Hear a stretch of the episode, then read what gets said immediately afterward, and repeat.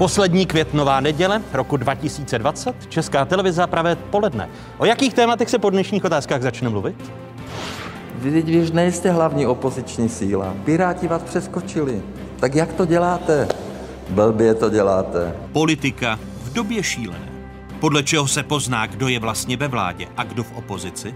Diskuze předsedů poslaneckých klubů Jakuba Michálka z Pirátů, Jana Chvojky z ČSSD a Pavla Kováčika z KSČM. Předpokládáme, že neotevře 5 až 10 restaurací, které se na to vykašlali úplně. Podnikání v době šílené. Komu stát pomůže a kde na to vezme peníze? Další téma první části otázek.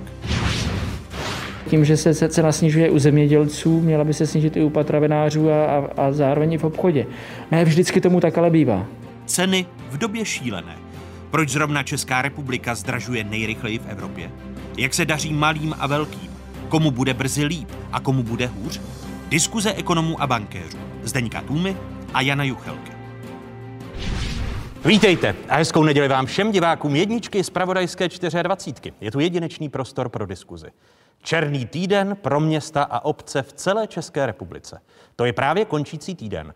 Černé vlajky na radnicích upozorňují na daňové úpravy jdoucí na úkor rozpočtu obcí a krajů, které schválila vládní většina v poslanecké sněmovně ve středu a v pátek. Důvod?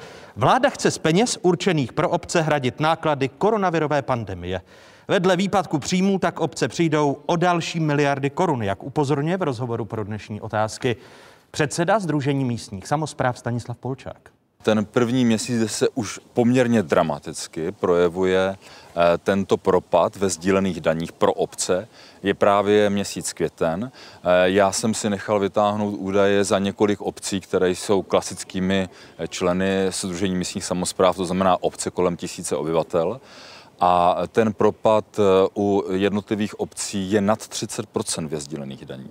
Například Kamík nad Vltavou už měl za měsíc duben ztrátu kumulativní 1 200 tisíc oproti roku 2019, v což v jeho 16 milionovém rozpočtu vlastně už je ztráta nad 15 Eh, obce, eh, troubky nebo křižánky vykazují za měsíc květen ztrátu ve sdílených daní oproti roku 2019 v reálných příjmech eh, přes 33% Starostové obcí a měst už začali sestavovat seznam investic, které se kvůli vládní daňové politice sahající do rozpočtu samozpráv zastaví.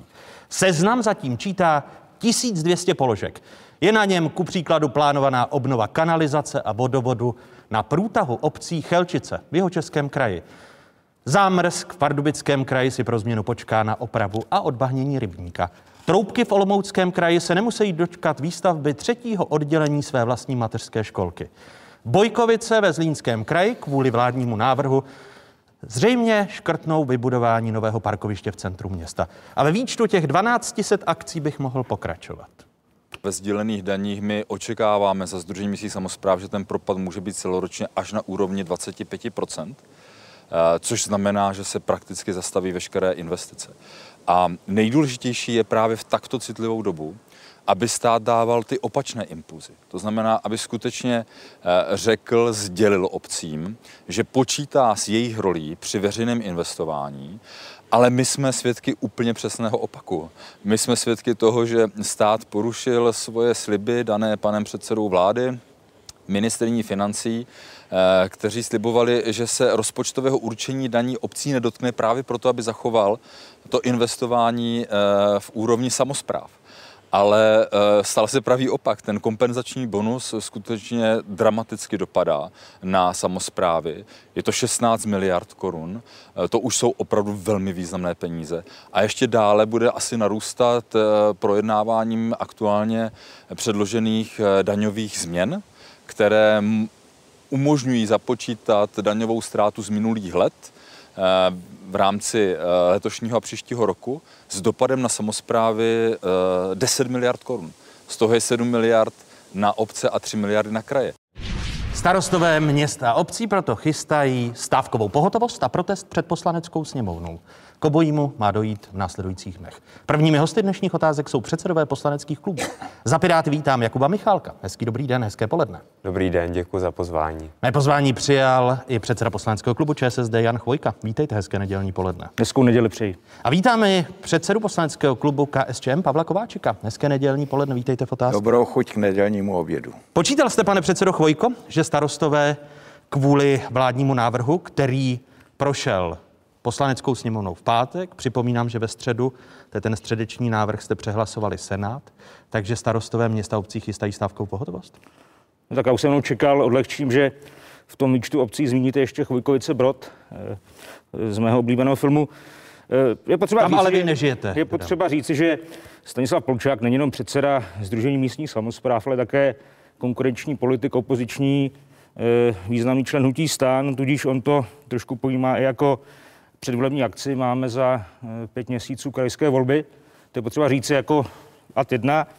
No Združení města a obcí, kterému předsedá František Lukl, tak eh, je se Združením místních spra- samozpráv zajedno. I oni dělají ten seznam. A taky kandiduje v krajských volbách jako lídr na Jižní Moravě, takže je potřeba říct, že je to trošku z mého pohledu předvolební akce. Takže starostové dělají předvolební akce. Chcete a pak říci... je potřeba říci, že pro to řešení, které kritizujete spolu s panem Polčákem nebo eh, které kritizuje opozice, ve finále hlasovali všichni ti, kteří o něm hlasovali jako o alternativně B eh, ve sněmovně.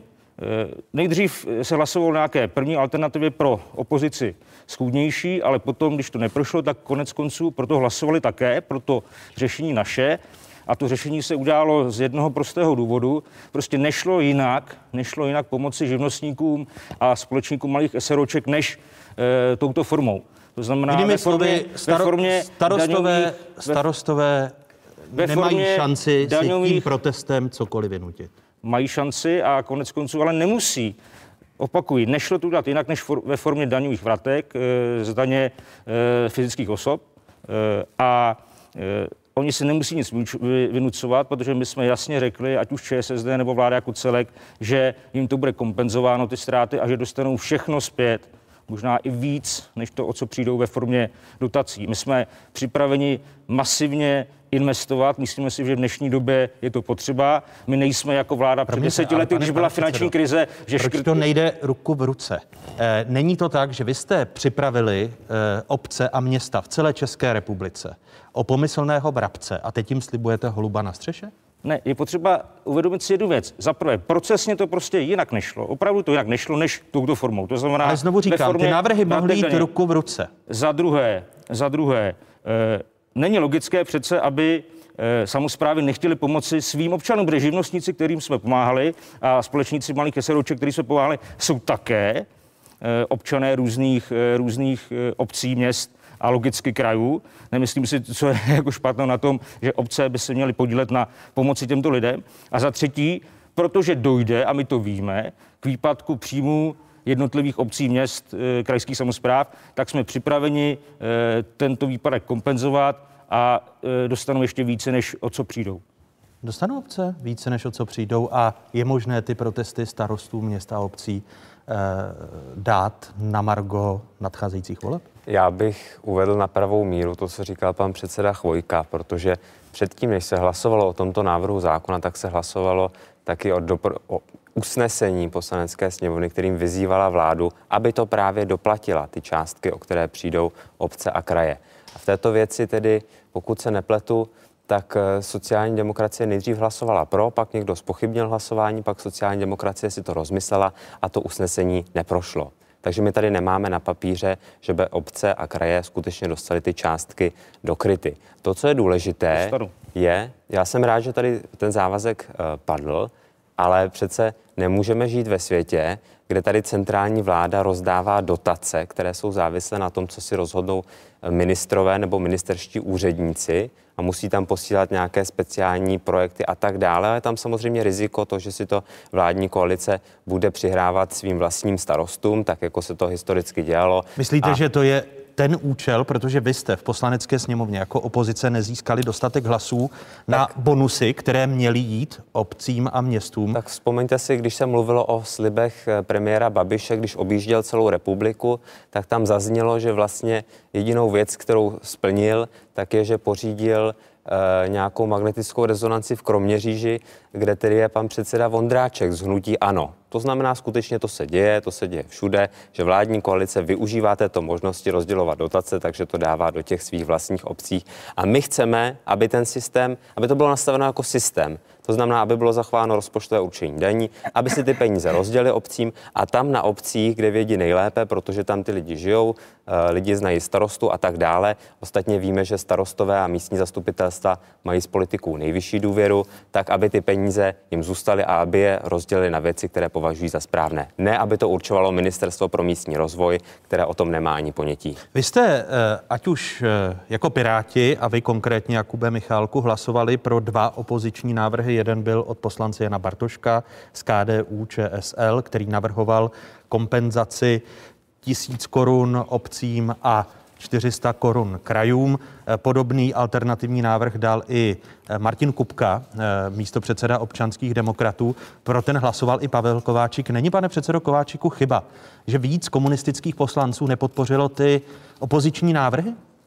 Tak já musím říct, že jsem hlasoval i pro pana eh, Bartoška, ale bohužel nás bylo, bohužel je velmi silné slovo v tomto směru. Já mám pocit, že se tady mění, zaměňuje příčina za následek. Víte, to přece není díky vládní daňové politice tyhle ty věci. A ono se něco stalo. Tady přece je celosvětový problém. Eh, Obce pomohly svým občanům, především drobným živnostníkům, drobným podnikatelům, přežít jejich rodiny. Ty, ty prachy nebyly na podnikání. A stát to těm obcím postupně nějakým způsobem kompenzuje. Že to má dělat ministerstvo například pro místní rozvoj, to není proto, že by paní ministrině si o to řekla, porvala se o to a vyhrála tu rvačku, ale protože je třeba mít o těch kompenzacích přehled.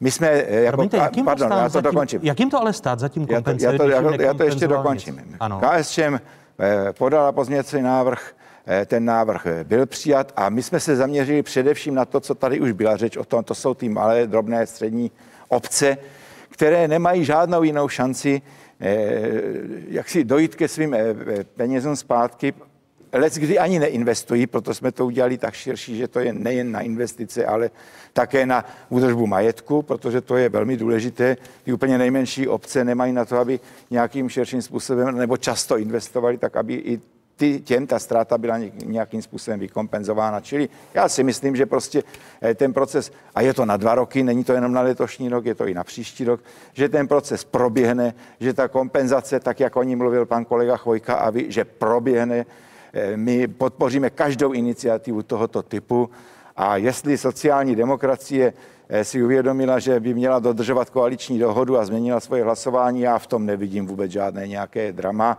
Eh, Konec konců Promiňte, ale není chyba, znovu a se ptám. A krajům se dostane to, o čem se hovořilo tady, řekněme, i když každý má nést nějaké, nějakou část těch nákladů. To Nejdříve se jim pustíme, vezme ale- 25 miliard a, a zatím se jim nic nekompenzovalo. Znovu se ptám, a ministrně financí samozřejmě si vypomáhá a vláda i, i tím, že jsou to kraje a obce, které hospodaří líp než centrální vláda. Tak, ale Eh, pardon, ono se to hlasovalo minulý týden, to jako při největší, eh, nebo tento týden dokonce při, nej, i- při nejrychlejší, nejpružnější administrativě se prostě ty peníze nemohou tak rychle dojít. Ale proč to nejde ruku v ruce? Znovu se ptám na to, že nejdříve vezmeme eh, v legislativní nouzi a, a propad obcí už je takový, slyšeli jsme, kolem 30% v rozpočtech eh, místních samozpráv. A podívejme se na graf, který se týká právě hospodaření krajů a obcí, eh, protože kraje a obce, jak už za pár okamžiků uvidíte na svých eh, obrazovkách, tak mají velmi dobré hospodaření. Na jejich účtech jsou miliardy korun. Tady vidíme hospodaření právě krajů, eh, kdy eh, zůstatek na bankovních účtě krajů v prvním čtvrtletí činil skoro 33 miliard korun a ještě pohled na hospodaření obcí. Tam ke konci prvního čtvrtletí bylo na účtech 166 miliard korun. Znovu se ptám, jestli to není trest za dobré hospodaření. To je dobře, pardon, já to dokončím. To je dobře, že ty peníze tam leží. Jsou použitelné momentálně, ať už třeba na ty investiční projekty nebo na pomoc občanům. Ale tato věc a ty, tato opatření musí být provázána také se státním rozpočtem. My už jsme udělali dvakrát úpravu, čeká se třetí úprava, kde ani těch 300 miliard nebude stačit. Posunuli jsme schvalování státního rozpočtu a o 14 dní, tuším to je, nebo o nějaké takové dny, tak, abychom stačili tyto všechny věci provázat se státním rozpočtem, protože pak přijde čas účtování, eh, státní závěrečný účet a tam eh, opozice se zvedne, my možná také a řekneme vládu, jak jste hospodařili, když tady máte něco jiného, než jste předpokládali. Já si myslím, že třeba, aby tyto věci byly provázány. A jestli se někdo bojí, že e, něco někam nedojde, dojde. Možná o nějaký týden, měsíc později, ale dojde. Starosta Kijova František Lukl, pane předsedo Chvojko, e, předseda Svazu města obcí, kterého obvinujete z toho, že to dělá jenom politicky. Neobvinuju, že... ale, ne, vy jste je, je to, je, tom... ale je to, je to politik, který kandiduje jako lídr v Jihomoravském kraji e, do e, krajského zastupitelstva. To znamená, může být zatím samozřejmě logicky i politická motivace. Není na tom nic špatného. No, on, on uh, dává za vzor Rakousko, které podpoří své obce a města jednorázovou dotací 1 miliardy eur, to je zhruba 27 miliard korun, zatímco uh, vaše opatření uh, vzali obcím 25 miliard, aktuálně no. berou 25 miliard. Uh, znovu se ptám, kdy tedy dostají toho pomyslného holuba, který létá na střeše? Ještě jednou nebyl jiný mechanismus, než pomoci deseti tisícům živnostníkům a společníkům malých SROček. Za prvé, prostě nebyl jiný mechanismus. Za druhé, je to potřeba taky říct, že v těch dobrých časech a že ta dobrá kondice obcí, samozpráv, ať už eh, krajských nebo obecních, byla i právě díky těm živnostníkům a firmám, SROčkám. To znamená, e, dobře je i díky těmto lidem, kterým nyní je potřeba pomoci. Eh, rozumíte mě? To znamená, obce přece nemůžou v těch dobrých časech eh, z těch eh, plátců daní, z živnostníků a z majitelů seruček brát a když je potřeba pomoci, tak nemůžou říkat ne, nechceme. Prostě oni teďka pomůžou prostřednictvím mechanismu vratky daně, za prvé, ale neznamená to, že o ty peníze přijdou, ty peníze jim budou nahrazeny vládou České republiky. Nevíme kdy a nevíme v jaké formě, protože jste odmítl a vy konkrétně tady je to hlasování, vy ze sociálních demokratů a starosta Náchoda poslanec Jan Birke jako jediní dva ze sociální demokracie jste odmítli eh, v pátečním hlasování ty kompenzace obcím tisíc korun na osobu a no, 400 pro kraje. E, jestli můžu, tyto kompenzace nemají žádnou logiku. Pokud chceme kompenzovat obci, která má například 20, 30, 40, 50 obyvatel, 50 krát tisíc, 50 tisíci ztrátu, tak je to nesmysl. Ona dostane ta obec ze státního rozpočtu o hodně víc v rámci eh, dotačního řízení na své investice. To je pro ty obce, tento návrh je pro ty obce nelogické. Já věřím, že každý, kdo se dívá, tak to pochopí. Máme obce, které mají několik desítek, pouze několik desítek obyvatel. 30 eh, lidí krát tisíc, máme 30 tisíc pro tuto obec. V tom dotačním řízení na nějakou konkrétní investici ta obec přece dostane od státu, od vlády mnohem víc. No, ale A... na tu dotaci nemá přeci nárok. To znamená, vy tady nemůžete eh, to našnutí pana, obcím, našnutí pana kolegy Michálka, na to jsem zapomněl, že, že dotační řízení bude nějaké jako ohnuté, že tady se jako eh, ministr nebo ministr za nějakou stranu zařídí, že eh, do nějakého města nechce někoho poškodit, bude prostě napřímo nějaká dotace a do nějakého jiného ne, když bude splňovat podmínky. Je nesmysl. Dotační řízení je nezávislé, nestrané a mělo by být podle zákona. Tam ještě, jestli můžu, tam se eh, jako významná pomoc snižuje i ta spoluúčast obcí pro, eh, eh, pro poskytnutí té dotace, to znamená usnadňuje se přístup zejména těm menším obcím k těm dotacím. Ale, ale ten, ty dotační tituly zatím nebyly vyhlášeny. Ale, Znovu... pane reaktore, teď jsme to schválili tento týden. Pro Krista Pána. Pane Ještě to ani není ve sbírce zákonů. No právě, ale, ale to není možné. Je dva paralelní procesy vedle sebe? To nejdřív obce teď pozastaví investice, a budou čekat, kdy rozjedete krok B? Krok B bude velmi rychlý, pane redaktore. Velmi rychlý je kdy? Velmi rychlý. Já vidím, tak máme dneska 31. května, zítra začíná červen, v průběhu června. To má přece logiku. V průběhu června no. budou všechny ty kompenzace obcím v rámci dotačních titulů nahrazeny. Já nemůžu mluvit za vládu, že v průběhu června budou všechny e, výpadky nahrazeny, ale měly by být. Tak to vidím já. Samozřejmě prostě měly by být co nejrychleji.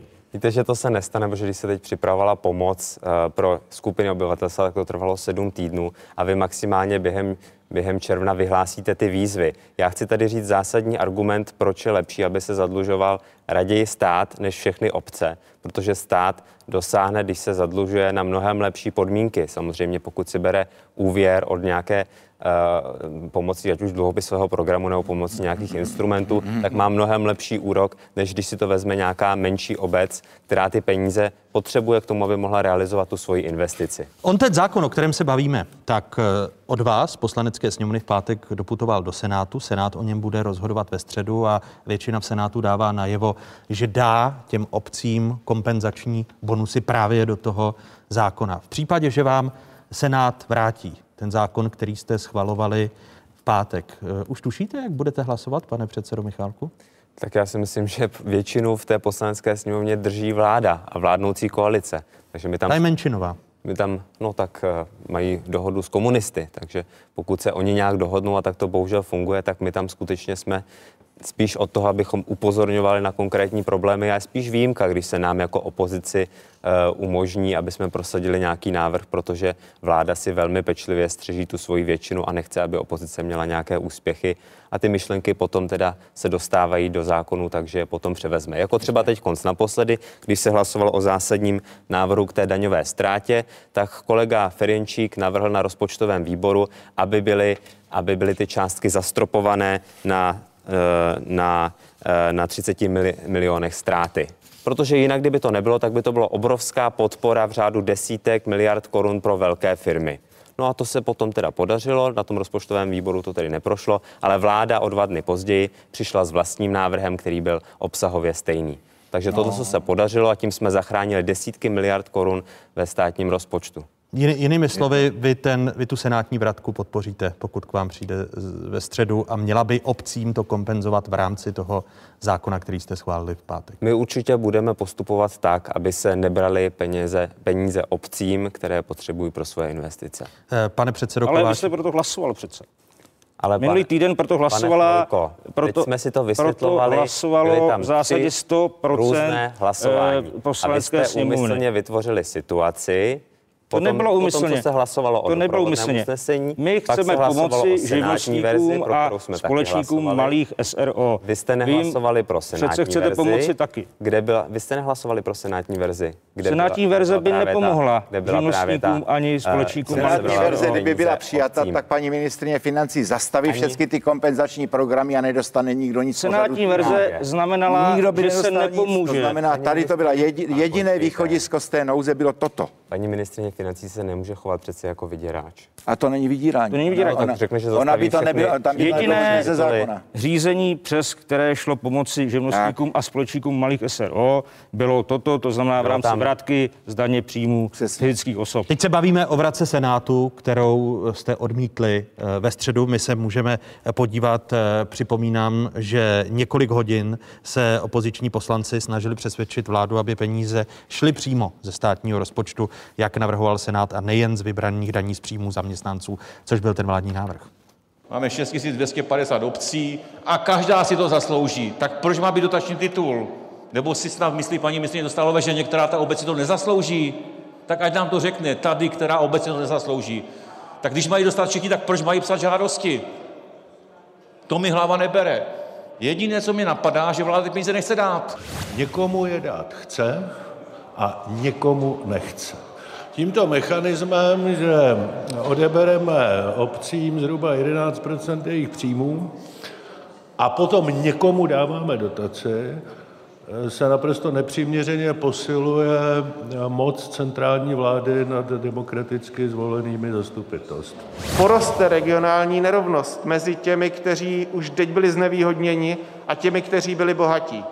A my některé, některá území prostě v té republice odepíšeme. Nebudou se tam opravovat silnice, nebude se tam investovat do škol, školek, Pane předsedo Kováčiku, stejná otázka i na vás. Pokud ve středu Senát vrátí eh, ten zákon, který jste schválili v pátek do poslanecké sněmovny, tak vy se trváte na tom vládním postupu, protože bude lepší dávat ony dotace, kdy předpokládám, že starostové budou zatíženi opět byrokrací, protože budou muset v souvislosti s dotacemi vyplňovat. Tak jak to bude znít, protože to nevíme, to nevíte ani vy, ani nikdo, z- ani sami senátoři teď nevědí, jak to projde u nich. tak až ten text dojde, tak ho posoudíme v klubu a protože tyto věci nejsou záležitosti naší toleranční dohody se stranou eh, nebo s hnutím ANO, tak budeme muset se posuzovat a rozhodovat podle věci samotné ad hoc v tom okamžiku. Či já vám dopředu neřeknu, co budeme podporovat, jestli původní vládní, nebo jestli budeme podporovat. Vy jste- vy My jste- jsme také hlasovali Ano. pro tu, pro tu vládní úpravu, nicméně situace může mít vývoj. Říkám, že to demokraticky projednáme v poslaneckém klubu. Eh, Považujete ten dotační systém jako lepší, protože vy jste hlasoval pro Považuji ten... ten dotační systém eh, jako dobrý eh, z hlediska následné kontroly, následného řešení nejas- nejasností, nesrovnalostí, trestních oznámení a dalších věcí. A protože u nás kde kdo na kde koho podává, ať už oprávněně nebo ne, eh, podá, různá podání, tak eh, ten dotační systém přece jenom zavede určitou evidenci a možnost i zpětného zkontrolování těch prostředků, jestli by, protože jsou to státní peníze, ty ne peníze toho státu, ale peníze nás všech, které do toho systému pouštíme a je třeba i v takovéto těžké době nad nimi udržet kontrolu. Eh, Předtím si ale obce mohly o těch penězích rozhodovat, protože by jim přímo patřili.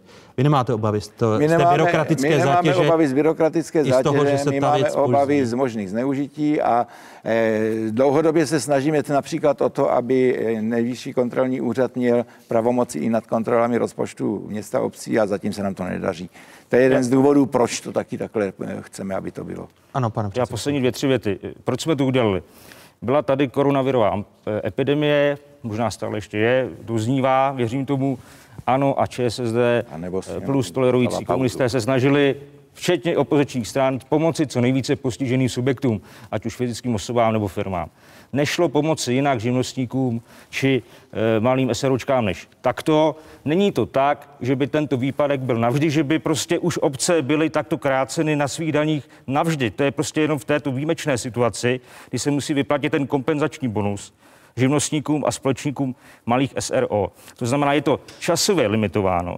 Není to tak, že my bereme obcím navždy prostě nějaké prostředky a že navždy budou muset žádat o nějaké dotace. To je prostě výjimečně v této výjimečné chvíli, eh, v této výjimečné době, kdy jsme tady měli koronavirovou epidemii a musíme nějakým způsobem pomáhat Vy lidem. pouze pozdržíte investice.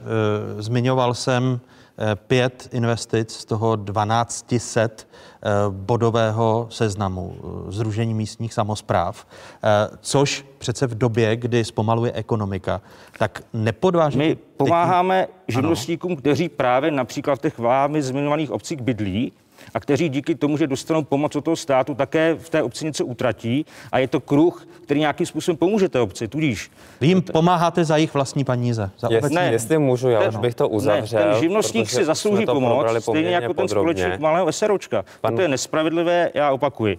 E, obce, města, kraje dostanou ty peníze zpátky a dostanou možná ještě více, než o co přijdou. Výborně, tak já bych navrhoval, když to tady pan Chvojka slíbil, tak v příštím pořadu, kde bude zástupce ČSSD, tak si můžeme ověřit, jestli tedy ty obce dostali a kdo kolik dostal a jestli to šlo plošně tak, že to nahradí výpadky těm obcím. To si ověříme příště a budeme doufat, A že o kolik se dostane a víc, když výpad- když Vy slib. máte výpadek- jako vedlejšák dramaturga České televize? No, no, já to tak jako myslím si, že pokud tady zazní nějaký slib, veřejný slib a jde o miliardy, desítky miliard pro obce a kraje, tak zaslouží to, aby já- se to já- to A vy, já vy ne- těm to vy těm ale- slibům věříte, pane předsedo Michal. Já mám pochybnosti, protože veškeré ty eh, podpůrné programy, nebo respektive dr- jejich drtivá většina se ukázaly, že jsou pomalé a že jsou administrativně složité. Já, já jsem měl příklad obce, která má 50 lidí, ta na tom určitě vydělá.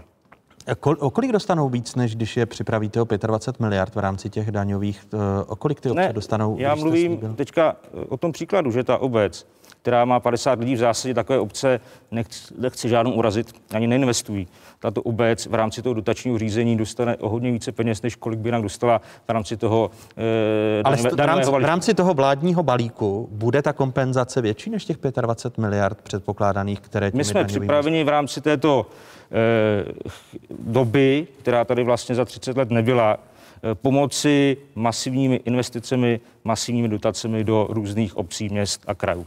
Jaký procento těch obcí dostanou tu dotaci? Já věřím, že každá. Všechny, všechny Věřím, obce dostanou věřím. dotaci. Ono celá ta věc doopravdy záleží na tom, jak hluboko ještě budeme schopni a ochotní zatnout sekeru do státního Není to rozpočtu. spravedlivé, protože tady se vytváří nálada. Čtyři opozičníci, Lukl, Polčák, Kalousek, Staňura, další opoziční kolega Michálek, vy jako nezávislý redaktor, že tady vláda uměle na schvál vyvolala koronavirovou krizi, že jako na schvál kvůli to tomu, tady- to tady nikdo že neřekl. Jako na schvál kvůli tomu snad bere obcí nějaké peníze. Pane předsedo. Není to pravda. To tady vůbec nikdo, to tady vůbec nikdo neřekl, že vláda tady Ale vyvolala může to- koronavirovou krizi. to Mě jen zajímá množství, množství investic, kdy chudáci v zámrsku například nebudou mít dále vyčištěný rybník, protože nejde v ruku v ruce. Eh, odebrání peněz obcím v rámci rozpočtového určení daní a zatím nevytvoření dotačního programu. A to je Točíme přece se- svaté točíme právo se- točíme se novináře kruhu. ptát se na to. Chudáci v jakékoliv obci dostávali za dobrých časů od živnostníků a společníků malých SROček dost peněz. Nyní jim pomáhají a barují to jako nespravedlnost. Ty peníze jim budou vráceny v rámci státního rozpočtu. Já bych chtěl pana Chvojku uklidnit, že koronavirus k nám nepřišel od vlády, ale přišel k nám z Číny. Nevím, jestli No, on k nám přišel z Itálie tedy bezprostředně, Ale já jsem, já jsem, já jsem to už je jedno. ale točíme se 40 přes minut kruhu a vypadá to jako, že eh, stát snad chtěl těm obcím a krajům ty peníze chtít eh, vzít záměrně, aby jako měl nějakou moc nad nimi, tak to prostě Točíme není. se, točíme, jste točíme se v kruhu, točíme ano. se v kruhu proto, že to je důležité rozvoj měst a obcí, a Ano. investice. S dovolením je to, je to důležité. Já s tím souhlasím. Vláda, Je no to- tak je pak to- nevím, proč protestujete proti tomu, že se točíme v kruhu, protože pokud Je by... to taky důležité. je to důležité. Důležité je také, Vláda slíbila... důležité je pomoci také živnostníkům a společníkům malých SRO, No to- to si teď- kteří to si žijí teď- v těch daných obcích. Pane, pane předsedo, to si teď probereme, jak vypadá pomoc živnostníkům. Jsem zvědav, zda budete kritizovat Vladimíra Dlouhého, který, pokud se nemýlím, tak nikam nekandiduje. Zatím tedy do, No, do no, kraje. ne, a- něj nikdy nevíte. do kraje, do kraje a obcí. Vláda slíbila 1 bilion 190 miliard korun. Kolik korun už pomohlo v reálu? K 27. květnu bylo podle dat serveru Hlídač státu skutečně vyplaceno 50,5 miliardy korun. V rámci přímé nevratné pomoci, což je 25, antivirus a ošetřovné, dostali postižení zatím jenom 30 miliard. Nepřímá podpora, jako je například snížení daní, činí 8 miliard korun a 12 miliard jsou úvěry nebo záruky za úvěry. A proč realita je natolik odlišná od slibů oné onoho jednoho bilionu 190 miliard korun. Ředitel projektu Hlídač státu Martin Bláha nabízí v rozhovoru pro dnešní otázky následující vysvětlení. V realitě českého státu každou tu žádost několikrát má v ruce úředník a buď ji musí přesunout z jednoho systému do druhého, nebo ji musí zkontrolovat. Často dělá obě dvě věci. Přestože zvládají neuvěřitelné množství žádostí, zvládají desetitisíce, stovky tisíc žádostí měsíčně, tak přesto musíte mít stovky úředníků, kteří procházejí ručně tyto žádosti. Většina těch žádostí a těch programů má být nastavena tak, aby fungovala automaticky. To znamená všem dát ty peníze, zkontrolovat základní parametry, jestli na ně mám právo nebo ne, a potom zpětně kontrolovat, jestli ta žádost byla v pořádku nebo jestli jsem v ní lhal. Připouštíte, pane předsedo Chvojko, že ta eh, pomoc není příliš efektivní a že je zásadní rozdíl mezi sliby a skutečností? No, tím se dostáváme zase k tomu, o čem jsme se bavili. Chcete se točit v kruhu?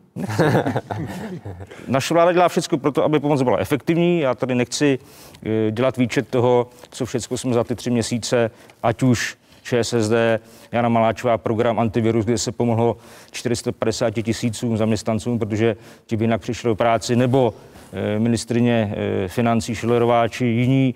Já teď nechci dělat výčet toho, čím vším jsme pomohli.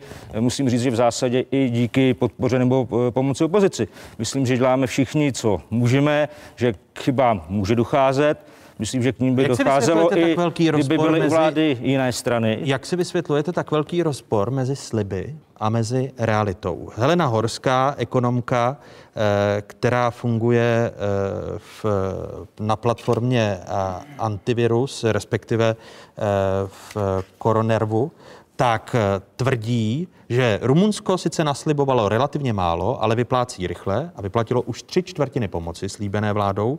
Maďarsko vyplatilo jednu čtvrtinu slibů, Česká republika pouze 12%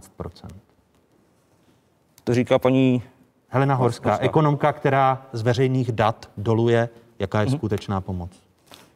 12% Opakuji, eh, jsme tady v mimořádné situaci, vláda dělala vše, co bylo jejich silách díky i podpoře opozice. Myslím si, že se mnoho věcí teprve jsme se museli učit, že jsme bojovali jako za pochodu, že tady nic takového nebylo a myslím si, že by každý, každý Znamená to, naší, že Maďarsko a Rakousko se učili lépe? každý eh, v, naší, eh, v našem postavení by možná udělal chybu. Ale já si myslím, že, nebo já ty čísla neznám, Eh, myslím si, že nejde o nějakou systémovou chybu, ale že pokud tady jsou nějaké jednotlivosti, tak ty se můžou stát, ale nemyslím si, že by tady docházelo k nějakému masivnímu nevyplácení toho, na co poškození mají nárok. Jak je možné, že Já- Česká republika, pane předsedo Kováčiku, vím, když ty- tolerujete vládu, Ty čísla budou, ta čísla budou trošku eh, jako podle relativity, eh, principu relativity eh, trošku nesrovnatelná, protože když Rumunsko dává málo, tak vyplatí, rych, vyplatí rychleji i při malém vyplácení poměrně rychleji a poměrně větší procento, zatímco Česká republika má ten program veliký a to rozbíhání jde pomaleji. Ale, ale mě Rakousko štve- vyplácí více než Česká ano, ale mě republika. štve, a je- a to chci říct si, mě štve ta eh, nadměrná administrativní náročnost. Podle, které, podle mě je to hlavní důvod, proč to jde tak pomalu. Ne, že by vláda nechtěla, ministerstva nechtěla a tak podobně, ale řeč v tom příspěvku byla o tom, kolikrát musí tu žádost přemlet ten, ten eh, moloch eh, toho úřadu, za dru, ale z druhé strany pak přijde situace, až tohle to opadne, odezní a zvedne se eh, někdo z opozice takzvané, nebo skutečné a řekne, my chceme vyšetřovací komisi na to, jak se tady zacházelo s prostředkama při koronavirové eh, pandemii. A bude se hledat každý, eh, pochyb, každé pochybení posledního subalterního úředníka, že něco někde špatně předal tomu druhému. Čili tam je příčina je v tomto směru. V českých proto, proto, poměrech vy, proto vy chcete kontrolovat obce v českých a poměrech na je, to je něco tituly. jiného. V českých poměrech je ta administrativní náročnost způsobená těmi, eh, těmi pravidly, která jsou dovedena ad absurdum někdy doopravdy velká. A eh, to, že chceme kontrolovat, neznamená, že chceme někomu v něčem překážet. Pardon, to, to Před, před 10-12 lety jsme tady měli finanční krizi e, a vláda nepomohla nikomu. Nebyly žádné dotace, žádná podpora OSVČ, eh, žádné úvěrové garance soukromým podnikatelům, žádný antivirus, žádný kursový white. Já bychom Myslím si, že to, myslím si, že takhle je to lepší. Dobrý, jako srovnávat se s tím, co tady bylo před 10-20 lety, to určitě můžeme. Můžeme, ale protože byla, byla krize, jako je dnes. Myslím, že bychom Pardon, ale my si tématu. toho srovnávání s minulostí téma. jsme si No. užili dost, jo. Tak k té vaší minulosti už se No ani jistě, no právě, tady. no vidíte, tak někdy je to, někdy to je dobré srovnávat a někdy ne. Já bych Všem řešil, stejně. Já bych řešil to, co můžeme udělat do budoucna. Proto, a to, se, co je proto, se potřeba, znovu, proto se znovu vašemu ptám, dotazu, jestli ano, jestli ta pomoc je efektivní a jak je možné ji třeba z opozičních lavic, lavic ještě zefektivnit, když uh, už citovaný Vladimír Dlouhý v rozhovoru pro i rozhlas v pátek po uh, schválení těch uh, zákonů bonusových, kompenzačních, řekl, cituji, podle našich analýz na základě zpětné vazby od zaměstnavatelů bude mít celý systém velké díry. To znamená, že oky sítě eh, propadnou firmy, které na žádnou pomoc nedosáhnou. Eh, Takže máme obrovské množství programů, antivirus A, B, C teď nově, máme tady 25, máme tady roztříštěné množství programů a oky sítě propadne podle předsedy eh, hospodářské komory velké množství firm, pane předsedo Michálku. Tak, uh, tak abych začal tím, na co se ptáte, tam samozřejmě jsou některé podmínky, které určitým firmám znemožňují, aby na tu podporu dosáhly. Například pokud někdo se zachoval tak, že propustil část zaměstnanců, protože mu krachovala firma, tak teď konc paradoxně na tu podporu nedosáhne, protože je tam podmínka 90% za udržení toho stavu, který tam byl před krizí. Ale to, co já považuji za nejdůležitější, je, abychom podobně jako v Rakousku, kde vláda zvládla reagovat do dvou týdnů, u nás ta reakce byla sedm týdnů, než se připravili všechny ty formuláře, zprocesovalo se to a tak dále, tak my jsme, tady se nám v podstatě vrací to, že posledních deset let jsme nevyvinuli tu infrastrukturu v oblasti digitalizace, která by nám umožnila řešit tyto věci velmi rychle, velmi efektivně. Teď se to vlastně dělalo na poslední chvíli. Na ministerstvu práce a sociálních věcí se vymýšlely nové formuláře. Muselo se to celé dělat takzvaně na koleni, protože jsme měli dluh z minulosti. A pokud tady pan Kováčik říkal, že eh, přijde někdo a bude kontrolovat, co se kde stalo, tak já jsem chtěl připomenout, že aspoň v jedné oblasti těch státních záruk, kde stát prostřednictvím eh, Čes, Českomoravský záruční a rozvojový banky bude garantovat určitou část úvěrů komerčních pro ty firmy, tak tam se nám podařilo prosadit a to považuji za velmi důležité a bylo to i s podporou, myslím, sociální demokracie, že se budou zveřejňovat příjemci těchto dotací. Takže určitá forma veřejné kontroly u tohoto programu, který se týká státních garancí na sumu asi 500 miliard korun, tak eh, to se nám podařilo prosadit. Eh, Příští týden vás čeká, protože tuším, že Pavel Kováčik narážel na eh, to vyšetřování a vznik vyšetřovací komise, kterou navrhuje opozice a která se týká nákupu ochranných pomůcek během eh, té koronavirové krize. Eh, Čeká vás příští týden k tomu mimořádná schůze. Už víte, eh, jak budete hlasovat, pane předsedo Kováčiku? Ona už probíhá s těmi čtyřmi body.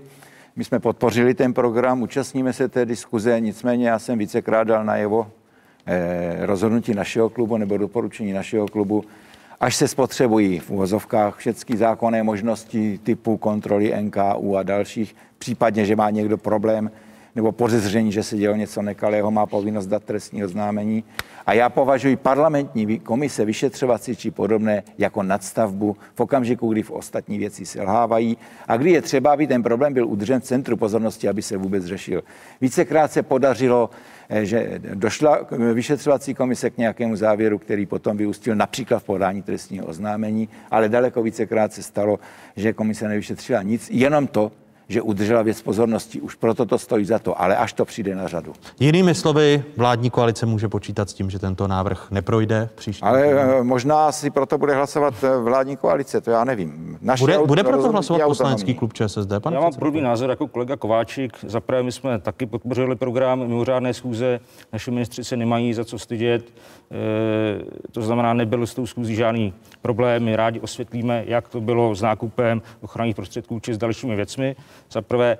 Za druhé, pravda je, že si myslím, žádná vyšetřovací komise v historii České republiky v zásadě nikdy nic nevyšetřila a neměla žádný kloudný výsledek, na co tady máme nejvyšší kontrolní úřad, orgány činné v trestním řízení, policii, státní zástupce soudy. Já si myslím, že právě proto, pokud má někdo nějaké podezření a jde na policii, podá trestní oznámení a ta vyšetří tak, jak podle trestního řádu vyšetřovat má. Smířili jste se s tím, že ten návrh neprojde na ustavení sněmovní vyšetřovací komise? Já musím připomenout, že ta mimořádná schůze se netýkala pouze vyšetřovací komise. K tomu bodu jsme se zatím ještě nedostali, ale řešili jsme bod vyhodnocení. Já si myslím, že to vyhodnocení, abychom si to prošli a udělali zpětnou vazbu z té první vlny pandemie, je vlastně důležitější než, eh, než nějaké jak, jaksi stíhání Proto a jsme podobně. to podpořili, ten Takže já jsem rád, že to i kolegové podpořili ten náš návrh. A uh, my jsme tam prezentovali některá fakta, která jsou znepokojivá. Například, že první zasedání ústřední epidemiologické komise v roce 2020 se konalo 27. února 2020. To znamená měsíc potom, co se koronavirem poprvé zabývala poslanecká sněmovna, kdy to navrhl pan poslanec Svoboda z ODS, tak měsíc potom se teprve sešla ústřední epidemiologická komise. To jsou věci, kde opravdu bychom byli rádi, aby nám to někdo vysvětlil, proč ta ústřední epidemiologická komise nezasedala a neřešila, když tam skutečně byly vážné obavy. Takže... A, a k čemu by mělo k čemu by mělo to projednávání těch čtyř bodů, konkrétně tohoto bodu, který Mhm. jste navrhli vést? To je výborná otázka, Václave. Ano, mě by, pane předsedo A- Michálku, zajímala a teď- výborná A odpověď. teď vám řeknu Ano, výbornou odpověď. To jsem zvědav. Riziko druhé vlny. První vlna na základě toho, že jsme zavedli plošná opatření, nás stála cca 600 miliard korun. My si skutečně nemůžeme dovolit, aby se opakovala druhá vlna pandemie v České republice a museli jsme znovu nasazovat plošná opatření. Takže my chceme, aby byla dopracovaná chytrá karanténa, tak, aby neumožňovala jenom trasování, ale i kontrolou na dálku toho, že je dodržován ten karanténní režim, tak jako to mají v těch státech, které zvládají velmi dobře, mají nízký počet nakažených. Chceme, aby bylo, řeši, aby bylo skutečně nastaveno určité distribuční a logistické schéma, na základě kterého se budou moct těch dodávek účastnit české firmy. A samozřejmě je tam celá řada dalších opatření. My jsme navrhli asi 14 usnesení, které mají sloužit k tomu, aby Česká republika byla dobře připravena na tu uh, druhou vlnu. Jedno Takže to toho, bude, bude ve formě usnesení, kterými si vláda nemusí řídit, eh, Bude jak to ve jsme formě viděli i v usnesení, minulosti. za které bude mít vláda politickou odpovědnost. Jde taky o to, aby byl přehledný režim informování občanů o tom, jaká opatření budou, pokud přijde druhá vlna pandemie, protože skutečně ten systém, kdy byla zveřejňována velmi rychle celá řada různých opatření, tak vytvořil takový chaos, že někteří lidi se na dodržování těch opatření úplně vykašlali, protože nevěděli, co zrovna platí. My tady navrhujeme model z Nového Zélandu, kde jsou v podstatě čtyři stupně pandemické pohotovosti. Ten nejtvrdší čtvrtý stupeň, to je v podstatě nouzový stav, a pak jsou tam mírnější stupně, na základě kterých jsou definována opatření, kdy se nosí roušky, nenosí roušky, vzdálenosti, uzavírání škol a tak dále. To jsme představili zase v poslanecké sněmovně. Já jsem o tom mluvil s ministrem Vojtěchem a pan ministr Vojtěch mi řekl, že o něčem podobném taky uvažují a že děkují za ty podklady, které jsme jim na té mimořádné Jinými slovy, myslíte, že ta usnesení projdou a, a já musím, já musím říct, si, že že my jsme ti, podle kterých se mají ostatní učit. My máme dobře zvládnutou první vlnu. v Česká republika, já za to všem, kteří se na tom podíleli, děkuji. My máme nejnižší, nebo téměř nejnižší úmrtnost, my máme eh, téměř nejnižší nakažení. My umíme dneska už zvládat pro, i prostřednictvím té zatím možná nedokonalé chytré karantény a dalších opatření ohniskový výskyt například v dole Darkov, aniž bychom museli omezovat eh, území celého státu. Čili to, co teď vzejde z toho vyhodnocení, bude i pro ostatní svět inspirací, protože my jsme jako Česká republika byli v tomto směru velmi úspěšní. Vy, když jste v poslanecké sněmovně, a vracím se opět k, tě, k té pomoci a k návrhům, tak uh, jsou to odbory, které výrazně kritizují jeden návrh, který prošel v pátek v poslanecké sněmovně. Uh, jde o ten daňový protikrizový balíček. V případě zpětného uplatnění daňové ztráty poslanecká sněmovna přistoupila na poslanecký pozměňovací návrh, který omezil, jak už o tom mluvil Jakub Michálek, eh, celkovou výši toho uh, odpočtu daňové ztráty na 30 milionů korun. Návrh vznikl na základě dohody ve vládní koalici, protože někteří sociální demokraté měli výhrady k tomu, že zpětné uplatnění ztráty není omezeno. Přesto předseda Českomoravské konfederace odborových svazů Josef Středula mluví o lumpárně. Proč? My to celé považujeme za neuvěřitelnou lumpárnu. A to především proto, že daňový poplatník má zaplatit ztráty firm, které vůbec nemusí vzniknout v České republice, ale klidně mimo Českou republiku. Pokud se jim to podaří převést na ceřinou společnost, tak to zaplatí daňový poplatník. Protože ten princip je založen na tom, že firma, pokud letos vykáže ztrátu, tak si ji může uplatnit vůči eh, zaplaceným daním za leta 2018 a 2019. Takže výsledkem je, že pokud mateřské společnosti usoudí, převedou dluhy na českou ceřinou společnost a daňový poplatník jim tu ztrátu zaplatí bez ohledu na to, zda vznikla v České republice nebo někde jinde. Říká v rozhovoru pro dnešní otázky Josef Středula. Podle odborů nejde jen o fakt, že vláda nestanovila hranici zpětného uplatnění daňové ztráty, kterou si firmy mohou odepsat. Rozhodně by to nemělo být dáno těm, kteří mají sídlo v daňovém ráji a myslíme si, že nepomůže, v tom principu nepomůže ani jakákoliv hranice, protože toto je skutečně nahlodání toho, eh, že daňový poplatník následně musí být ten, který to celé uhradí a proto my rozhodně nejsme. Vláda původně navrhla možnost uplatnit ztrátu bez limitu. Návrhu na zastropování ztráty, kterou lze uplatit, se objevilo víc. Jako první přišel Mikuláš Ferenčík z Pirátů právě s tím limitem 30 milionů korun. Co tam možná námitka, pane předsedo Chvojko, eh, protože vy jste jako vládní koalice ten návrh předložili do poslanecké sněmovny, že budeme sanovat ztráty firm, které sídlí v daňových rájích, že je i chyba, že to eh, časové omezení je příliš rozsáhlé a podobně. Já většinou eh, s Pepou Středlou souhlasím, ale nyní bohužel nemá pravdu. Eh, já bych pro něco takového nehlasoval. To znamená, pokud by se tady sanovaly ztráty firm, které eh, sídlí v daňových rájích někde na Kejmanských ostrovech, tak jak by byl ten první, který by vystoupil a řekl, že je to problém. Tady toto nemůžou to znamená odepisovat ztráty firmy, které nedaní v České republice. Nejdou tady ani udělat takové ty různé umělé fúze zpětně, eh, kdyby jsme jako dceru, kterou máme tady a matku zahraničí různě uplatňovali ztráty. Nejde to. Prostě pan eh, Středula se v tomto mílí a Jak naše vláda, ČSSD, jako strana by byla první, která by řvala a říkala by, že je to špatně. Jak to, že to nejde? No prostě to nejde. V tom zákoně jsou limity, které tam jsou popsány. To znamená, nejde, pokud firma nedaní v České republice, nejdou, pokud je tam nějaká umělá fúze a tedy prostě to nejde. E, jsou ty výtky odboru oprávněné, pane předsedo Kováč? Já se obávám, že, e, že tady eh, je, platí princip předběžné opatrnosti. Já osobně jsem třeba hlasoval pro to, aby se vůbec ten institut vyškrtl z toho zákona, následně potom pro všechny ty nižší limity, které přece jenom Eh, jakoby hodně omezovali ty, ty možné náklady. nakonec prošlo těch 30, ale víte co, pořád je to, je to podle mě dost. Budeme velmi ostře sledovat, jak to bude. No oni totiž, když tady pan předseda, když tady pan Myslím předseda, si, že pan předseda Středula eh, varuje správně. takže máte obavy, že, že Mám- to je mo- mám- možné, protože No, ale i č- varuje před něčím, co není možné podle Ale- zákona. Nebo podle toho, co se schválilo. No, podle i odborníků, kteří jsou součástí ekonomického poradního ústředního krizového štábu, který je sestaven z vlivných odborníků, tak předtím varovali před tímto nástrojem a, a šéf ekonomického oddělení eh, Českomoravské konfederace odborových svazů říká, cituji, jsou to otevřené dveře do státního, do státního rozpočtu. Pane předsedo Michálku.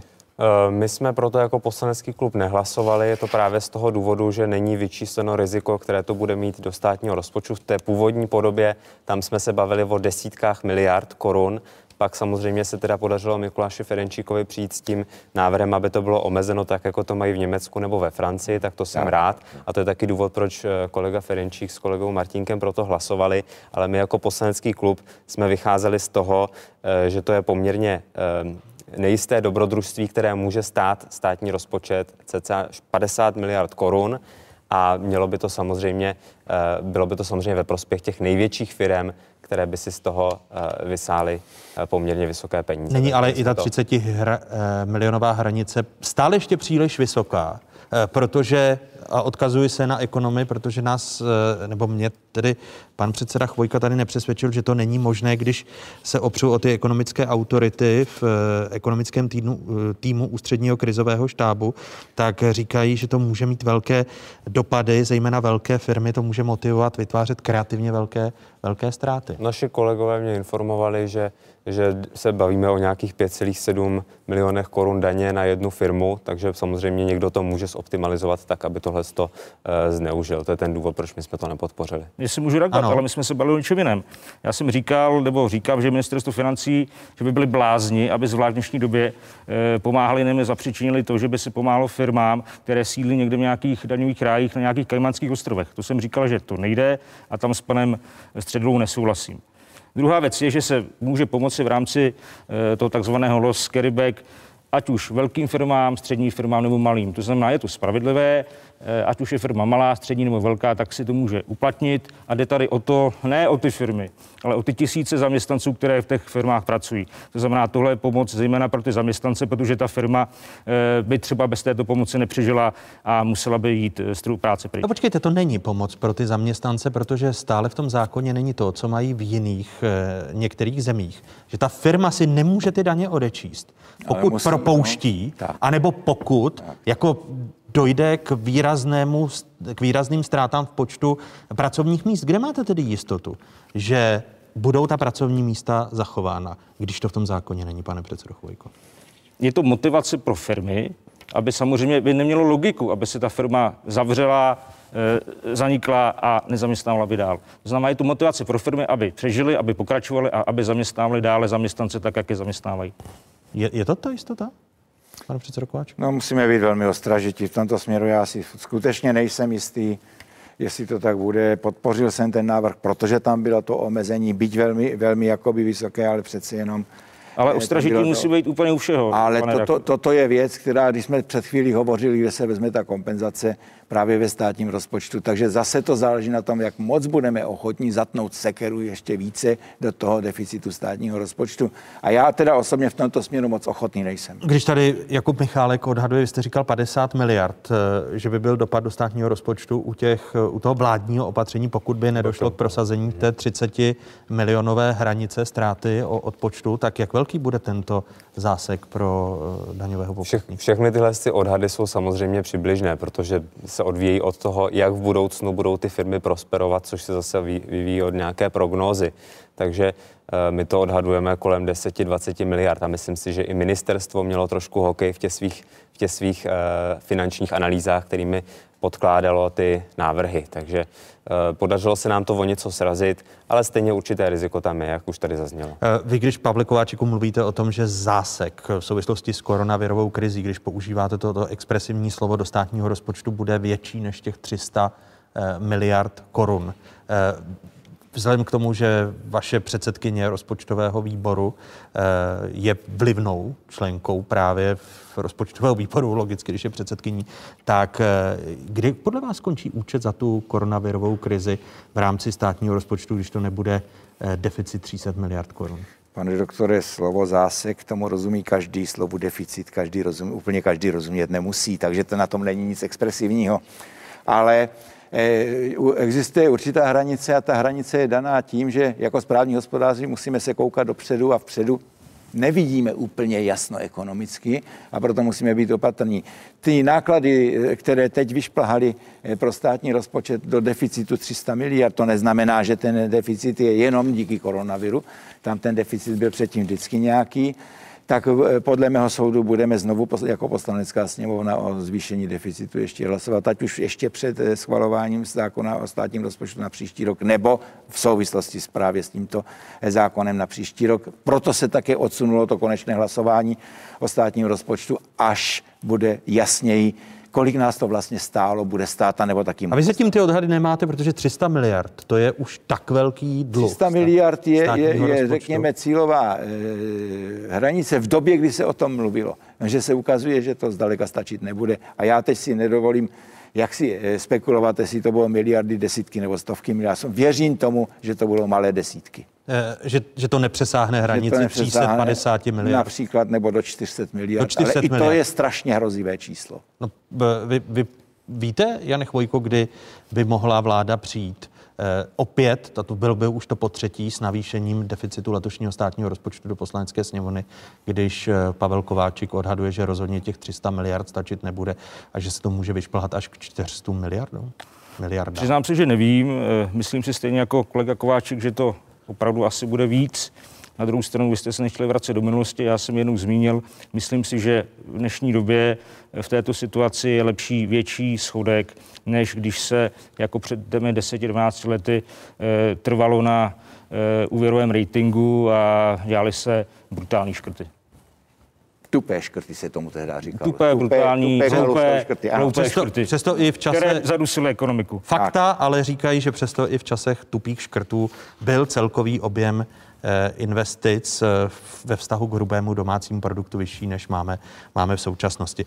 Eh, další téma pod rouškou koronavirové krize se vláda, respektive ministrně spravedlnosti, pokusila prosadit zákon, který se týká vlastnictví a dohledatelnosti vlastníků firem. Projednávat ho bude znovu na vládě v pondělí. Podle odboru by měla vláda ještě zvážit, zda v tom znění zákon do poslanecké sněmovny pošle. Tady jsou opět slova předsedy odboru Josefa Středuly z rozhovoru pro dnešní otázky. Já si myslím, že v této chvíli je potřeba hlavně tomu věnovat diskuzi, protože byla přerušena a měli jsme tady koronakrizi a myslím si, že vláda by udělala nejmoudřejší krok k tomu, že by ho pozdržela, věnovala se diskuzi, aby došlo k tomu, že co největší část poslanecké sněmovny a senátu by s touto uh, normou mohla souhlasit. Protože jakmile se něco tlačí, vždycky je velká obava, zda se tam netlačí něco, co není v pořádku. Protikorupčním firmám, respektive eh, protikorupčním organizacím vadí, že evidence skutečných majitelů firm eh, nebude takzvaným veřejným rejstříkem. Zákon nicméně předpokládá, že evidence bude veřejně dostupná přes internet. Eh, v pondělí ten zákon bude projednávat vláda. Sociální demokracie ho podpoří, pane předsedo Chvojko? Tak já tady působím jako advokát eh, všech různých ministrů mimo těch z ČSSD, což je trošku úsměvné. Ne, ale já se rozumím, tam sociální demokracie ale rozumím, jsem, otázka, jsem vládní poslanec za ČSSD. Ano. Eh, mně se na tento zákon ptala, no, ptalo tento týden několik novinářů z různých deníků, protože věděli, že v pondělí bude na vládě a e, také dostali ty různé nesouhlasné reakce různých organizací, ať už rekonstrukce státu nebo e, Transparency International, ano. Vlastně tak. Já jsem si nechal udělat analýzu od e, dvou lidí, kteří učí na právnické fakultě tady v Praze. Nechal jsem, nebo požádal jsem nejlepší legislativu, kterou tady máme. Ta je pro mě, e, to je pro mě legislativa vnitra, aby mě udělala analýzu, protože jsem nechtěl komunikovat za spravedlností, když daný návrh předkládá. Sám jsem si udělal nějaký obrázek a víte, že já jsem byl ten, kdo tady předkládal různé návrhy, které se týkaly střetu zájmů či dalších věcí. A z mého pohledu tam bohužel pro ty, co e, protestují proti tomu, tomu návrhu, tak tam žádný problém není. E, je to názor můj, je to názor e, ústavních právníků, je to názor ministerstva vnitra. E, může to tak působit, ale není to tak. Tedy sociálně demokratičtí ministři zítra ten návrh zákona o evidenci skutečných majitelů já předpokládám, že mají stejné informace, či ještě lepší, než, než mám já. To znamená, e, není tam žádný problém, ono se tady v zásadě, a toto se bavíme celou dobu, co Andrej Babiš v politice, může cokoliv, co se schválí, udělá, přijme, odsouhlasí, tak se může zdát, že se nějak týká Andreje Babiše. Bohužel je tomu tak. Ale toto je norma, která vyplývá ze sněmovnice Evropské unie.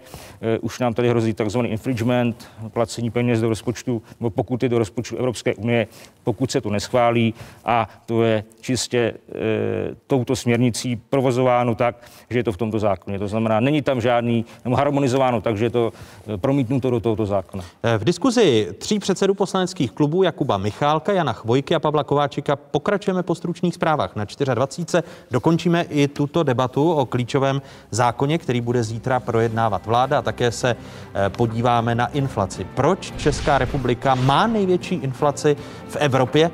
Proč hodnota našich peněz klesá?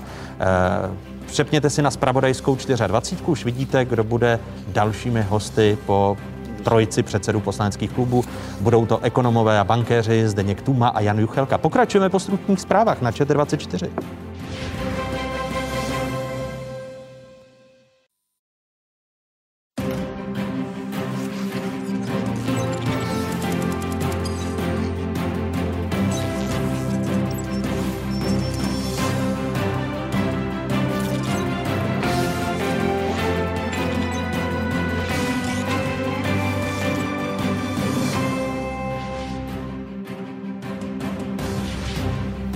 Jste na správné adrese, tady je Spravodajská jednička v zemi, tady je ČT24. O jakých tématech se po dnešních otázkách začne mluvit? Zákon o zadávání veřejných zakázek nám nikdy nemůže vlastně zajistit to, že veškeré ty nákupy proběhnou bez toho, aniž by se tam dělala nějaká činnost, která má charakter trestného činu. Tajné veřejné zakázky. Co by nový zákon provedl s veřejnými penězi? V pokračování diskuze předsedů poslaneckých klubů Jakuba Michálka, Jana Chvojky a Pavla Kováčika. Cena spíš půjde nahoru, protože se bude argumentovat, že ceny vstupu a všeho ostatního jdou nahoru, tak tam si myslím, že ty zpracovatele jako nebudou mít důvod tu komoditu zlevňovat. Drahé jídlo. Proč zdražování nabralo obrátky a proč je právě v růstu cen Česká republika první v Evropě? O tom v diskuzi ekonomů a bankéřů. Zdeníka Tůmy a Jana Juchelky. Ještě jednou hezké nedělní odpoledne vám všem divákům z Pravodajské 24. Stále jste v jedinečném prostoru pro diskuzi. Připomínám, že hosty otázek zůstává trojice předsedů poslaneckých klubů. Za Piráty Jakub Michálek, za sociální demokracii Jan Chvojka, za KSČM Pavel Kováčik. Ještě jednou hezké nedělní odpoledne vám všem třem pánové. Dobré zažití všem. My jsme skončili v té první hodině u e, zákona, který bude v pondělí na svém jednání probírat vláda. Slyšeli jsme, že sociální demokraté ji podpoří. Jde o zákon o evidenci skutečných majitelů. E, připomínám, že e, proti tomuto zákonu má námitky ku příkladu rekonstrukce státu. Cituji z jejího stanoviska Ministerstvo spravedlnosti za celou dobu nevyužilo příležitost odstranit alespoň spornou výjimku, díky které by obchodní korporace vložené do svěřenských fondů své skutečné majitele neuváděly dle pravidel pro určování skutečného majitele svěřenského fondu. S evidencí skutečných vlastníků měl Andrej Babiš problém už jako minister financí v roce 2016. Tady jsou jeho slova, která zazněla v poslanecké sněmovně. Nesouhlasíme s pozměňovacím návrhem pana poslance Klašky, aby evidence skutečných majitelů právnických osob, kterou tento zákon zavádí, byla veřejně přístupná. Pokud by však rejstřík skutečných vlastníků měl být veřejný, bylo by nutné tuto změnu promítnout do řady dalších souvisejících ustanovení. Přijetí pouze navrhované dílčí změny by způsobilo problémy při aplikaci zákona o veřejných rejstřících. Slova Andreje Babiše z roku 2016 evidence skutečných majitelů ani nadále podle toho zákona, který je tady před námi, nebude takzvaným veřejným rejstříkem. Jakube Michálku, eh, kdybyste byl v pondělí členem vlády, tak jak byste hlasoval o té normě, která je veřejná, o které víme, jak vypadá? Eh, tak Piráti už mnoho let prosazují, aby ten rejstřík byl veřejný. A když si vzpomeneme na to, jak se postavila minulá vláda, kde sedělo ANO, ČSSD a Lidovci k tomu návrhu na veřejnost eh, registru konečných vlastníků, když se projednal v Evropské unii, tak Česká republika k tomu měla negativní stanovisko. To znamená, oni to už tehdy nepodporovali. My jsme chtěli, aby to bylo veřejné, aby se každý mohl podívat, kdo vlastní nějakou firmu, kdo z ní těží peníze a tak dále, aby skutečně za to, co ta firma dělá, existovala odpovědnost konkrétní osoby.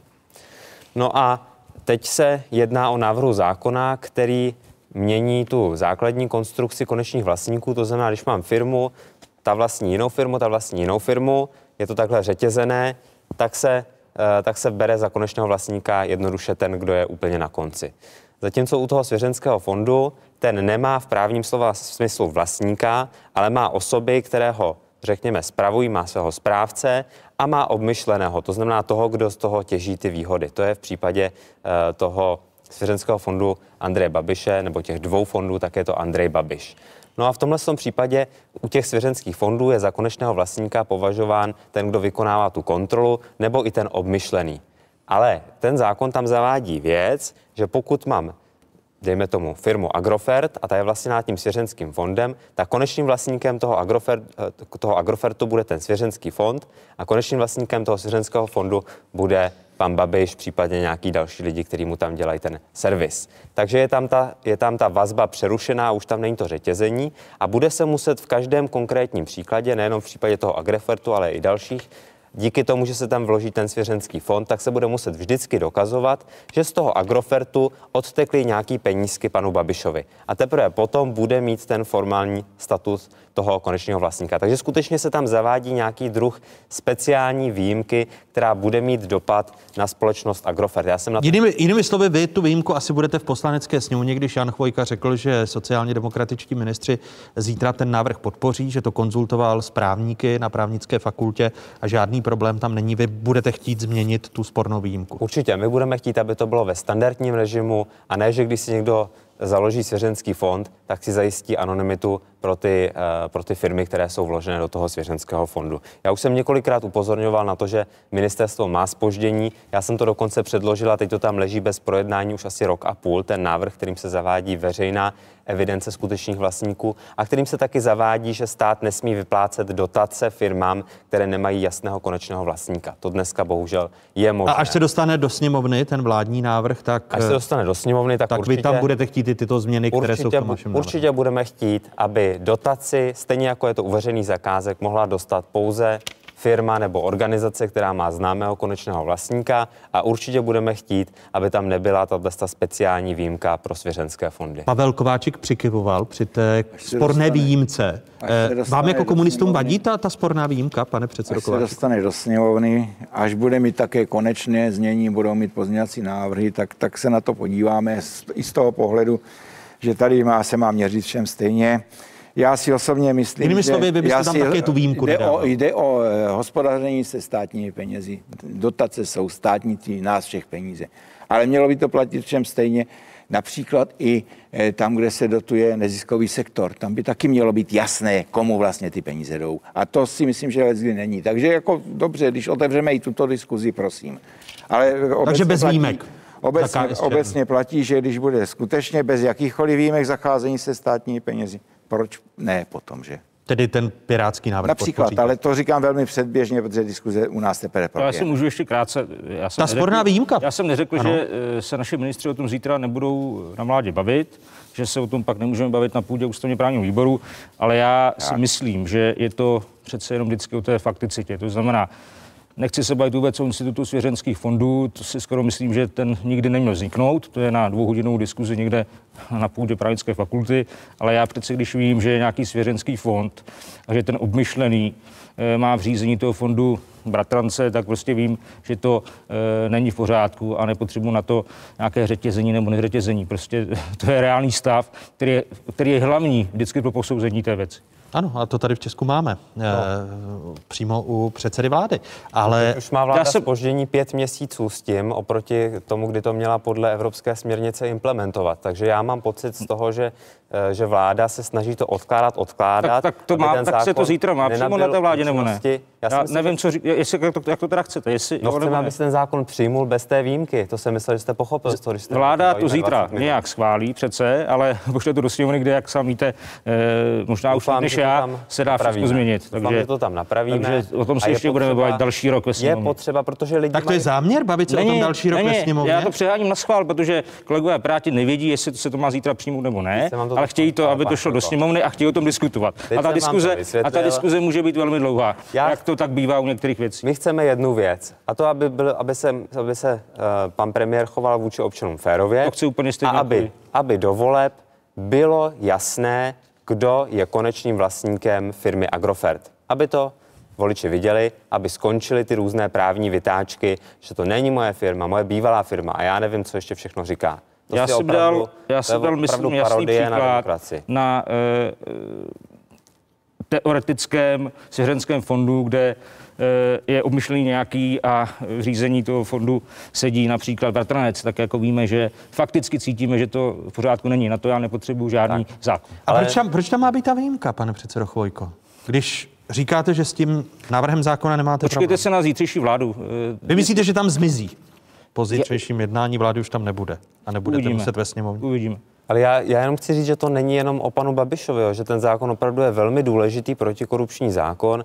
Já, když jsem byl pražský zastupitel, tak jsem se setkal se spoustou případů, kdy nějaká firma dostala nějakou speciální výhodu. Například tady firma e, provozovala skládku, která potom zatížila městskou část Praha 5. Obrovský peníze na to, aby se to rekultivovalo. Vyvážela se tam polovina blanky, nakonec se ukázalo, že to je toxický a ta firma to dostávala za 50 korun na půl roku pro nájem, to, aby tam dělala tu obrovskou skládku, vydělala na tom stovky milionů korun a nikdo neví, kdo tu firmu vlastnil. Takže o tohle to tady jde, aby existovala skutečně zodpovědnost i za to vlastnictví, tak jak to máme v článku 11 ústavy. Ale s tím já samozřejmě souhlasím. Akorát tady, říkám jako vždy, se to překlopí na uh, pana premiéra a je to vždycky jako o něm, což není. Premiér stojí v čele a musí dávat příklad Otázka pravidel, je, která otázka je všechny v tom, co, jestli převládá motiv eh, politický nebo motiv faktický tady při tomhle tomu. Ale Měl by převládnout motiv faktický, Ano, nebo měl by. znamená, aby to v zákoně bylo asi bez výjimek. Eh, novela zákona o zadávání veřejných zakázek, opět další sporný zákon. Vláda ho nachystala pod rouškou koronavirové krize, spornou novelu o jednodušším zadávání veřejných zakázek prostřednictvím jednacího řízení bez uveřejnění. Nakonec poslanecká sněmovna zrychleně neprojednává. Eh, Proti takovému postupu se vedle opozice nakonec postavilo i samovládní hnutí ANO podle analytika serveru Hlídač státu Michala Blády. Byl hlavním argumentem vlády zrychlení eh, výběrových řízení. V rozhovoru pro dnešní otázky Bláha říká, že novela zrychlení z větší části neřeší. Ty tři nejkritizovanější body jsou, že zadavatel, to znamená ten úřad, nebude muset ověřovat kvalifikaci dodavatele. To je základní věc.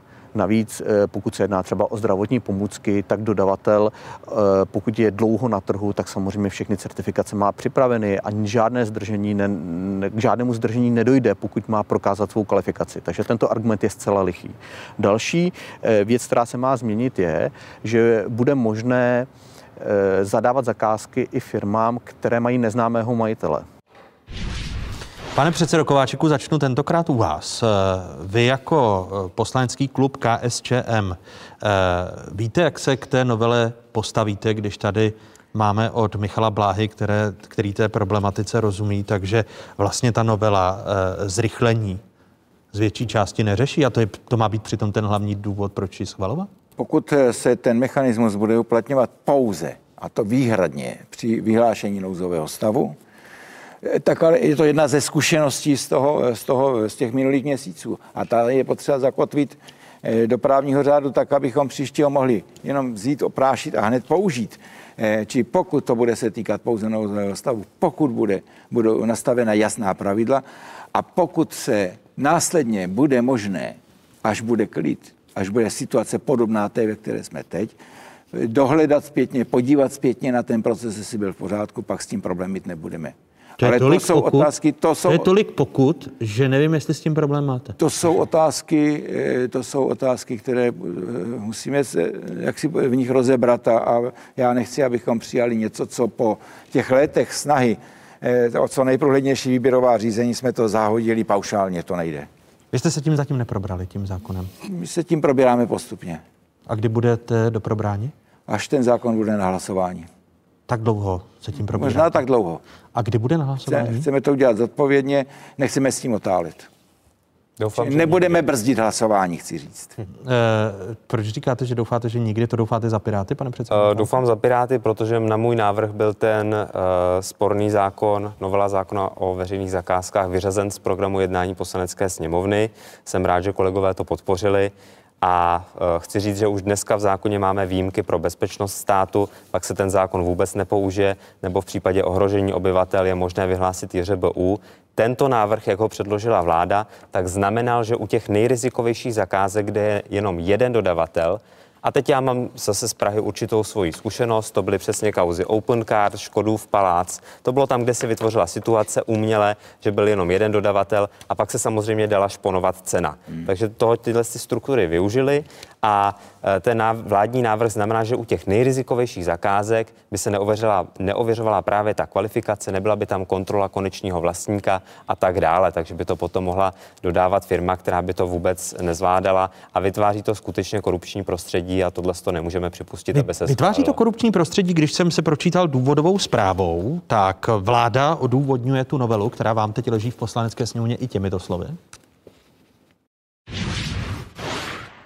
Je nezbytné zajistit, aby jednací řízení, které je zadáváno v krajně naléhavých okolnostech, bylo co nejméně administrativně náročné.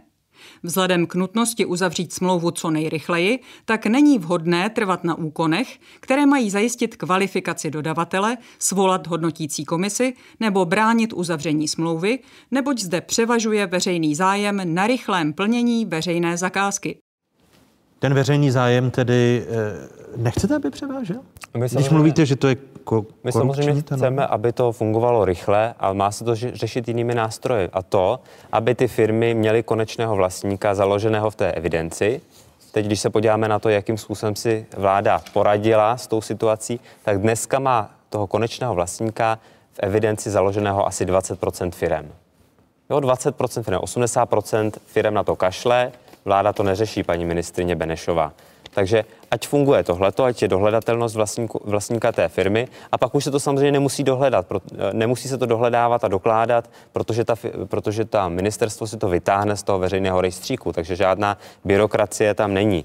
Stejně tak u té kvalifikace existuje nějaký systém, do kterého dodavatelé vkládají svoji kvalifikaci a opět je to věc, která se, eh, která, kde se dá využít ten existující rejstřík. Já si myslím, že pokud... Vy tedy doufáte, že ta vládní novela bude zamítnuta? Já chci říct, že pokud tam má být nějaká výjimka, tak by to mělo být opravdu formulováno velmi, velmi úzce a měl by tam být nějaký speciální režim schvalování. Já už teď nevím, jestli by to schvalovala vláda nebo kdo by to schvaloval, ale opravdu jde o nejvýjimečnější situace a nechci, abychom se tady dostali do stavu, kdy 30% veřejných zakázek bude probíhat ve stavu jednací řízení bez uveřejnění, což jsou ty nejrizikovější případy samozřejmě. Pane předsedo Chvojko, tady jste slyšel námitky opozice. Já vás, já vás na závěr překvapím. Vlastně leitmotivem dnešního eh, pořadu bylo trošku to přeženu, že vláda dělá všechno blbě, eh, každý zákon je špatný a občanům se nepomáhá, přeháním. Eh, já si myslím, že tak není. Působil jsem trošku jako advokát tu ministrně Šilerové, tu ministrně Benišové, tu premiéra Babiše, prostě vlády jako celku, ale u tohoto konkrétního zákona, u té novely zákona o veřejných zakázkách si myslím, že to byla chyba že... Že byl předložen? Že byl předložen. Myslím si, že eh, předložit to, že už nemusíme vyžadovat transparentnost majitelů, to znamená, že nám nevadí, že nemá zaknihované akcie, je chyba a myslím si, že pokud nedozná zákon změn na plénu, takže ho nepodpoříme. Teď mluvíte sám za sebe jako za Jana Chvojku, nebo mluvíte i za sociální demokraty? Tak my jsme byli také ti, náš poslanecký klub, který říkal, za prvé, toto nejde v legislativní nouzi, eh, to nesplňuje aspekty legislativní nouze, a za druhé se nám ty věci nelíbily, věci, o kterých jsem mluvil já, kolega Michal, kolega Kováček, to znamená... Jinými slovy jste pro zamítnutí tak, toho zákona, tak jak je napsáno. Pro změny nebo pro zamítnutí, pokud nebudou změny. Tak eh, říká Jan Chvojka, že doufá, že vás jako opoziční politiky překvapil. Eh, tak... A taky vás trošku. Ne, tady jsou jenom fakta totiž, a je jedno. pane To si, to, si, to si, pane předsedo, myslí každý premiér a každý vládní politik, že novinář je na něj zlý. Ne. Zažíval jsem to od občanských demokratů, od TOP 09, od sociálních demokratů. Časy se nemění. My jsme vás, pane doktore, totiž chtěli překvapit všichni, jak vládní, tak opoziční, tak toleranti, že jsme také schopni se domluvit na jednom názoru, jednom řešení. To jste mě Je opravdu, to tak. to jste mě opravdu Je to tak. překvapili. Předsedy eh, dnešní, dnešními hosty byli tři předsedové poslaneckých klubů. Za Pirátu děkuji Jakubu Michálkovi, za sociální demokracii Janu Chvojkovi, Děkuji za pozvání. KSČM Pavlu Kováčikovi. Hezké a budu překvapen, až sundám roušku, že nebudu mít opocené brýle. Děkuji vám eh, za tuto diskuzi a těším se na další. Hezkou Děkuji neděli. za pozvání. Naschledanou. Zadušená ekonomika. Málo peněz mezi lidmi a přitom zdražování jídla. To je česká realita. Inflace se drží nad 3% a tak je naprosto nejvyšší v celé Evropské unii. Rostou náklady na bydlení a energie. Zvyšují se ceny oblečení i obuvy a vůbec nejvíc zdražují potraviny. Především ovoce, zelenina, vepřové mouka nebo cukr. Na drahotě v obchodech se podepisuje i slabá a stále slábnoucí koruna. Propad kurzu se okamžitě propisuje do cen nejenom spotřební elektroniky, ale také potravin. Což je samozřejmě velmi citlivé pro lidi v době, kdy jim právě díky krizi eh, klesají příjmy, eh, mají problémy s tím, jak vystačí se svými mzdami a co budou moci dělat. Další příčina zdražování. Velký podíl dovozu. Česká republika importuje až dvě třetiny čerstvého ovoce a zeleniny, z toho značnou část ze Španělska a z Itálie, tedy ze zemí, které patří mezi nejzasaženější. Farmáře na jihu Evropy k tomu postihlo mrazivé jarní počasí. Ceny zeleniny v českých obchodech tak oproti Loňsku vzrostly o 12% Ceny ovoce v průměru o čtvrtinu. Třeba jablka se zdražily o 10 korun asi tak zhruba a pořád ty ceny jdou pomalu nahoru. Úrodu navíc letos nemá kdo sklízet. Krize obnažila závislost zemědělců na pracovní síle z východu. A Česká republika není výjimkou. V jednu chvíli nám chybělo až 200 lidí, eh, kteří byli připraveni na Ukrajině eh, každým dnem přijet a vlastně díky eh, té pandemii byly uzavřeny veškeré hranice, takže nebylo možno ty lidi sem dostat, ač byli na tu práci připraveni. V následujících měsících by měla inflace teoreticky klesat. Podle optimistických odhadů i pod 2%. Potravináři ovšem předem upozorňují, že jejich ceny směrem dolů rozhodně mířit nebudou. Ta situace je nějak už nastavená, říkám, tady spíš některé problémy jako před náma ještě stojí, takže spíš se nedá asi očekávat výrazný pokles, takový ten sezónní, který bývá. Typoval bych, že ty ceny se spíš budou dlouhodobě držet na dnešní úrovni. Česká ekonomika má podle poslední prognózy České národní banky letos klesnout o téměř 8% V případě druhé vlny pandemie může jít až o 13,5% Důvěra v ekonomiku se po dubnovém historicky nejhlubším propadu mírně zlepšila. Přesto ale zůstává hluboko pod průměrem. Během dubna, když byly restrikce nejhlubší, tak česká ekonomika jela zhruba na 70% své kapacity.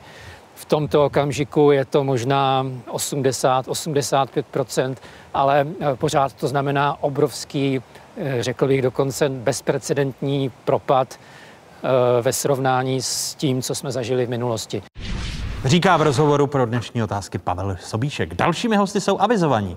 Předseda dozorčí rady ČSOB, bývalý guvernér České národní banky Zdeněk Tuma. Vítejte po čase otázka, hezké nedělní odpoledne. Dobrý den. A mé pozvání přijal člen Nervu, jinak také předseda představenstva, generální ředitel komerční banky Jan Juchelka. I vám, Jane, hezký dobrý den. Dobrý den, děkuji za pozvání. Z těch dat, která máme k dispozici, eh, z těch zemí, které se už vracejí delší dobu k normálu před koronavirovou krizí, mám na mysli ku příkladu Jižní Koreu a podobně, eh, umíme odhadnout, jak dlouho to bude české ekonomice trvat, než se vrátí do normálních kolejí Zdeňku Tuma? Tak ten scénář bude podobný ve většině zemí, pokud to někdo úplně nepokazí. A e, kde bude rozdíl? Bude rozdíl mezi vyspělými zeměmi, které věřím, že by mohly trošku rychleji a e, rozvíjícími se ekonomikami. Rozdíl je v tom, že vyspělé země, jako relativně bohaté, umí udělat velmi silný rozpočtový impuls, uvolněnou měnovou politiku a to těm ekonomikám pomůže. Takže jak se často eh, debaty o tom, jestli bude eh, oživení ve tvaru V, nebo jestli se budeme plazit pod ně. Ono z definice bude ve tvaru V, zejména když to vezmeme podle čtvrtletních dat. Když padneme na dno, tak potom už jdeme jenom nahoru. Takže ta otázka není, jestli se začneme zvedat, ale jak rychle se budeme zvedat. A k tomu mířila otázka, jak dlouho to bude trvat, kdy se vrátím na tu úroveň roku 2019. Ty odhady, na které jsem se díval, naznačují, že v případě vyspělých zemí eh, by se mohly vrátit na úroveň 2019, řekněme, během dvou let. U nás si myslím, že jako, když to dobře půjde, takže během tří let. Musíme si uvědomit, že ten propad je opravdu dramatický, když to přepočítáme na uh, roční čísla, tak druhý, druhé čtvrtletí tohoto roku se odhaduje, že v Americe bude minus 30% eurozóna minus 25 takže ty propady jsou opravdu enormní a potom se počítá s tím, že ve třetím čtvrtletí se začne zvedat. Tady Proč u nás tady je, by, by tady ten návrat byl o rok delší? No, možná ještě jedna ano. technická poznámka, abych vysvětlil, proč říkám, že to oživení bude ve tvaru V je to na těch čtvrtletních datech. Pokud se bavit o těch eh, ročních, tak si musíme počkat těch 12 měsíců, než ten nárůst eh, začneme vidět. A u nás eh, Proč z, to, u nás z toho důvodu, za, za prvé ten posun, řekněme, o těch pár měsíců nebo jeden rok není až zase tak dramatický, to je jedna věc. A druhá, pořád věřím tomu, že země, jako je naše sousední Německo, dokážou vytvořit větší impuls, prostě jsou stabilnější. Eh, není pro ně takový problém eh, dát vlastně opravdu razantní dluh. I ta, fiska, i ta měnová politika Evropské centrální banky bude, bude velmi razantní. Takže, takže velmi jednoduše řečeno, jsou bohatší a myslím si, že jsou schopni víc nainvestovat do toho, aby se rychleji odrazili od jedna. Jane Juchelko. Já mám názor velmi podobný. Je potřeba eh, si vzpomenout na to, jaký je vlastně, jaká je struktura HDP v České republice. Ta eh, z velké části závisí na tom, kdy a v jakých objemech budou moci čeští exportéři se vrátit na zahraniční trhy.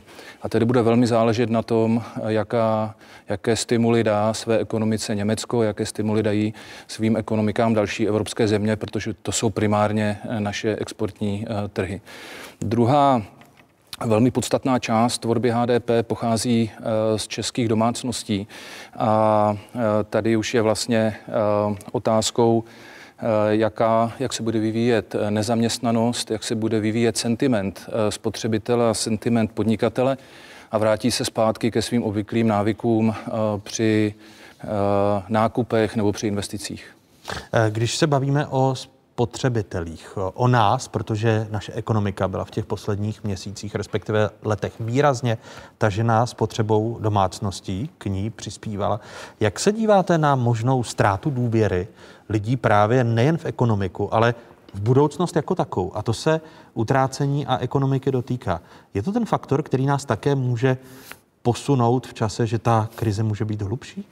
Tak samozřejmě tento faktor eh, je velmi volatilní a ukazuje se velmi rychle. S každým zpomalením vlastně eh, letí prudce dolů, s každou dobrou zprávou letí nahoru. A já, já si myslím, že lidé by samozřejmě eh, neměli nezbytně propadat panice, protože panika je nejhorší rádce v takových situacích.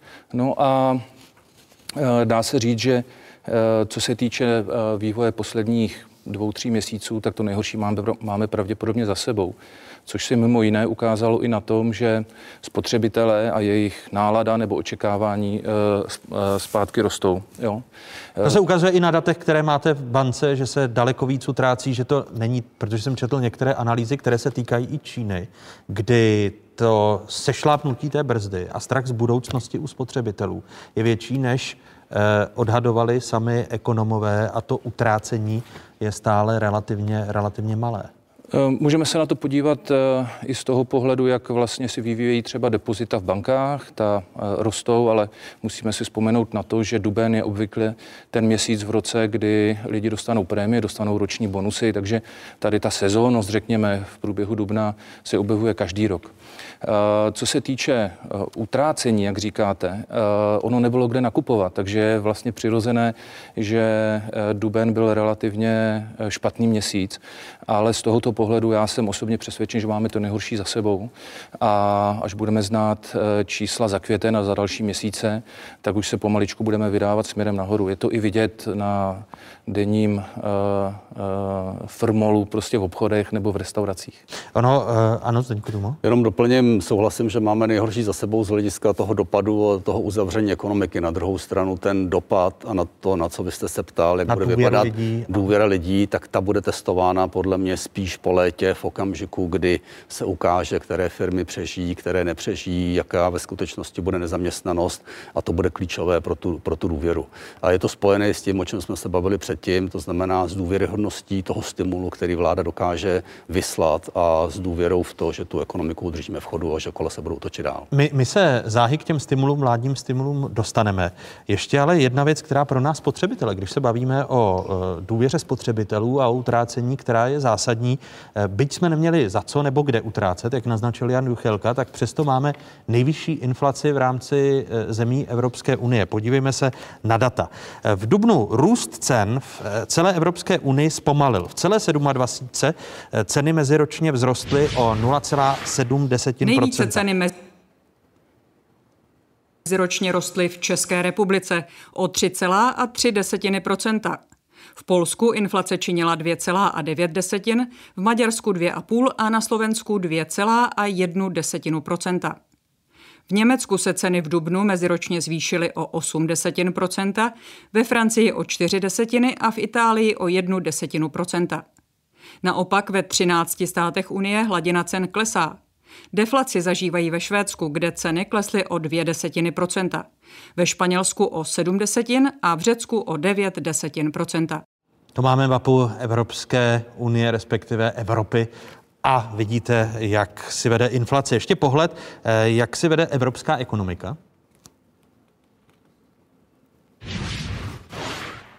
Mezičtvrtletní pokles o 5,8% zaznamenala francouzská ekonomika. Slovensko kleslo o 5,4, Španělsko o 5,2 a Itálie o 4,7% Česko mezičtvrtletně zpomalilo o 3,6 Rakousko o 2,5% Německo hlásí pokles HDP o 2,2% Řecko o 7 desetin, Polsko o půl procenta, Maďarsko o 4 desetiny a Švédsko o 3 desetiny procenta. Ta nejvyšší inflace v rámci zemí Evropské unie nemůže nahlodávat právě důvěru lidí v budoucnost? No, abych něco vytknul tomu příspěvku, ne trochu zavádějící dívat se jenom na duben a nedívat se, co bylo předtím. My bychom neměli zapomínat na to, že Česká národní banka před pár měsíci e, zvyšovala sazby právě proto, že u nás byla vyšší inflace, takže to není něco, co by se objevilo v Dubnu, ale je, e, jsme delší dobu nad tím tolerančním pásmem, která, e, který má centrální banka pro inflační cíl.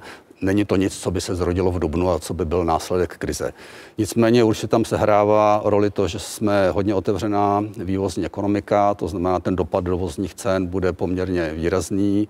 E, Zároveň určitě omezení v zahraničním obchodu přispívá k tomu, že bude omezená e, nabídka v některých segmentech a to k tomu také bude přispívat. Nicméně, podíváme-li se do budoucna, tak já mám pocit, že budeme nebo jsem přesvědčen, že budeme následovat eh, podobný vývoj jako ostatní země a že ten tlak eh, zpomalující se ekonomiky nakonec převáží.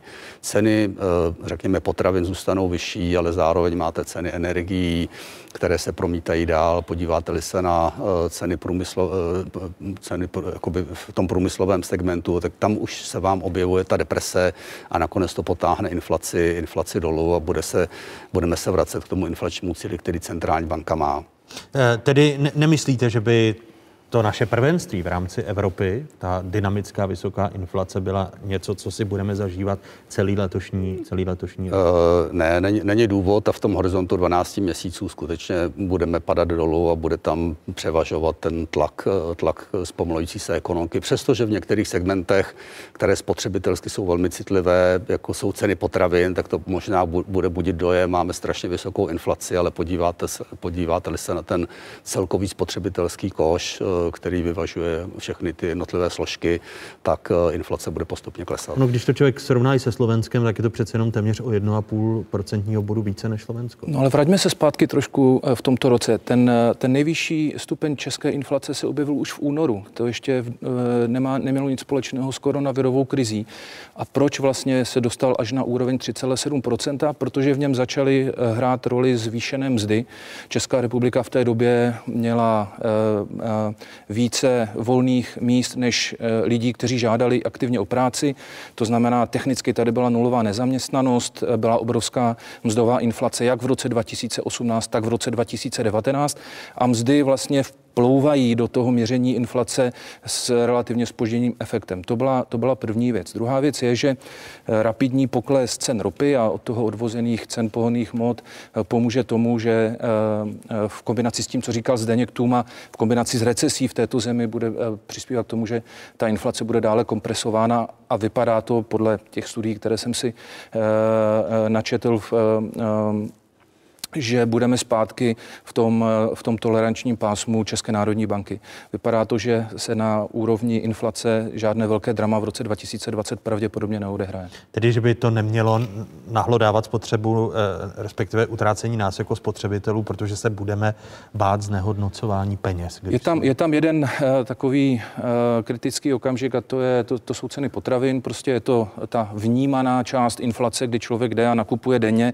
A, a na nich to vidí člověk a, asi nej, nejzřetelněji se, Takže psychologicky to možná bude působit proti tomu efektu, že celková inflace samozřejmě by měla klesat. Eh, důvěra v ekonomiku. Eh, teď se vracíme znovu k firmám a k tomu, jak funguje vláda. Eh, důvěra v ekonomiku se po dubnovém historicky nejhlubším propadu mírně zlepšila, přesto ale zůstává hluboko pod průměrem. Opět klesla důvěra mezi podnikateli, naopak spotřebitelé byli v dubnu optimističtější podle hlavního ekonoma Unicredit Pavla Sobíška. Šok, který česká ekonomika prodělala v koronavirové krizi, znamenal pro podnikovou sféru obrovskou nejistotu. Těsně po tom šoku eh, bylo jeho roz, rozložení v ekonomice nerovnoměrné.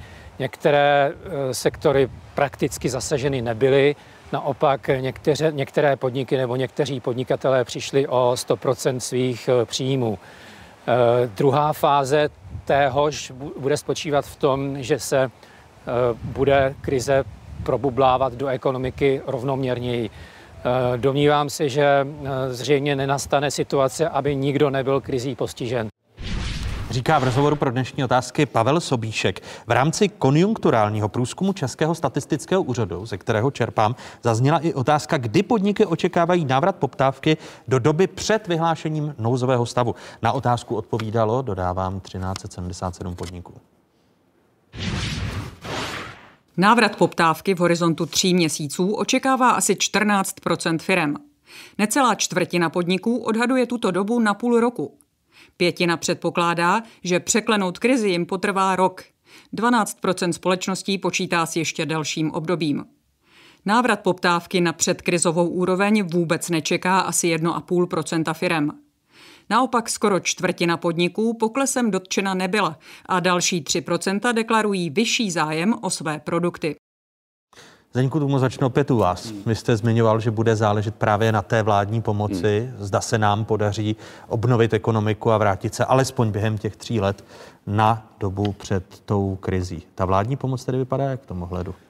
poznámka k tomu příspěvku. Eh, je to poměrně optimistický. Jo? To, to, jak to firmy vidí, tak mi připadá, že nestrácí důvěru a že čekají poměrně rychlé obnovení, což je, což je fajn. A Vy Pavel, tak optimistický Pavel, nebyl? Ne, já, jako tady je důležitý ten obrázek, který říkají ty firmy. Já nemám jakoby ten detail a tahle informace z jejich strany je hodně důležitá, je optimistická, ale na co upozornil Pavel Sobíšek a co je hodně důležité a co bych rád také zdůraznil, je ten rozdílný dopad v ekonomice, a to nejenom podle odvětví, ale abych doplnil ještě i podle regionu.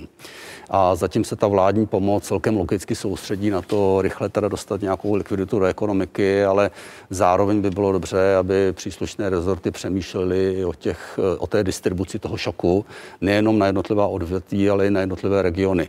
To platí pro nás jako interně, ale platí to konec konců i pro Evropu, že některé země budou zasažené více a některé méně. I proto se hledá cesta, jak podpořit eh, ty regiony, které budou zasažené eh, více. Co se týká té vládní podpory, O tom bylo řečeno, napsáno mnoho. Vláda se snažila reagovat rychle, někde se to dařilo více, někde méně. Určitě eh, je třeba pochválit ty, ty programy na eh, podporu eh, proti propouštění a na podporu zaměstnanosti, i když je tady v tom mezinárodním srovnání vidět, že jiné to fungovalo rychleji ale kde to hodně pokulhávalo a myslím si, že teď bude zajímavá doba vidět, jestli ty, ty nové programy budou fungovat, to je to poskytnutí likvidity firmám. Teď mluvíte kdy o covidu 3, my, protože... my vím, COVID-1, COVID-2, které evidentně tolik likvidity do ekonomiky nedostaly a myslím, že byly pro většinu firm zklamáním a momentálně se ta rozbíhá COVID, COVID-3, což je nová, nová věc a uh, Honza Juchelka možná k tomu řekne větší, větší detail a to si myslím, že bude jedna z těch klíčových věcí a pro exportní firmy samozřejmě COVID plus spolupráci s EGAPem. A to Všem to, jak to hezky umíte vyjmenovat, tak eh, když jsem se připravoval na dnešek, tak to množství těch programů, antivirus A, B, C, COVID-1, COVID-2, COVID-3, 25, přijde vám to přehledné? Není i problém v množství těch, těch programů. Takhle já se jich... přiznám, že sleduju víc ty covidy a ty úvěrové programy, protože jsem neřešil. Jestli... Než antiviry. Já jsem neřešil a to možná Honza, Honza řešil uh, z hlediska podpory proti propouštění zaměstnanců a podobně, tak předpokládám, že exekutiva v bankách i, i toto, toto řešila, takže to já spíš tady přehodím, přehodím Honzovi. Zdeněk tu má z toho hezky vylhal z množství těch jednotlivých programů a, a jejich čitelnosti. Vy jste členem vládního nervu. Eh, předpokládám, že pro vás to je čitelné. Eh, pro mě to je čitelné do té míry, do jaké eh, jsem se s tím seznámil samozřejmě a souhlasím s vámi, že um, tak jak v každém tom antiviru existují tři verze, v covidu existují čtyři nebo pět verzí, tak pro to, jestli tomu rozumím já, jako uh, um, není úplně důležité. Důležité je, aby tomu rozuměli ti, kteří mají mít z těchto programů užitek. Ale vy jste se mě tady krásně zeptal, eh, pane Moravče, eh, před pár minutami, co dělali banky. A tady je, jako můžeme spojit jedno s druhým. Banky vlastně od počátku, ještě předtím, než byl přijat příslušný zákon od, o rozkladu splátek, o odkladu splátek vlastně jak eh, občanům, tak firmám, spustili právě takový program na dobrovolné bázi, potom stejná věc byla uzákoněna a tady mám eh, čísla za celou Českou bankovní asociaci. Eh, přišlo přibližně 230 eh, tisíc žádostí o odklad na, na celý český bankovní trh a drtivá většina z nich byla pozitivně vyřízena.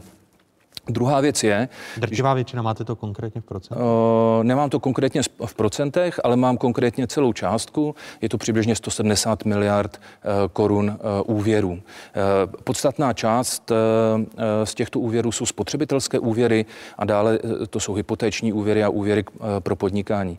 Co, co chci říct, uh, tady ty žádosti byly procesovány v řádu dní a myslím si, že je vlastně důležité i ze strany příjemce takového, takové podpory, aby viděl, viděl, že, vli, že věci se dí, dějí relativně rychle a pak si myslím, že je i ochoten odpustit tomu, že uh, antivirus A uh, byl doplněn antivirem B a byl, ten byl doplněn antivirem C, pokud to jako celek prostě pro něj dává smysl. A já si myslím, že například antivirus C dává veliký smysl, protože je velmi rychlým nástrojem, jak ve firmách nechat peníze. Není nezbytně nutné je do ně injektovat, do nich injektovat je, je, je dobré je v nich je v nich nechat. Banky taky eh, celou dobu eh, koronavirové krize zůstaly otevřeny a já myslím, že mám unikátní příležitost poděkovat i kolegům, kteří vlastně v první línii obsluhovali klienty eh, na pobočkách, byli schopni prostě udržet banku v chodu, aniž by si toho někdo všimnul, aniž by se o nich psali oslavné články. A jestli se ptáte na...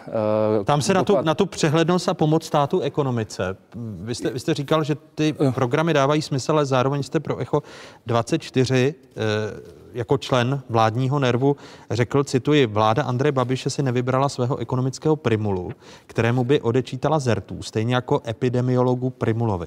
Taky proto pomoc státu ekonomice nejde tak hladce a rychle. A předchozí hodně jsem tady probíral ty bon, bonusové věci, které se týkají toho, že stále existuje poměrně velké množství firm, i podle Vladimíra Dlouha jako prezidenta hospodářské komory, eh, které vlastně tím systémem propadnou a na žádnou pomoci nesáhnou. Já doufám, že to je do, z velké části minulostí a řeknu vám proč.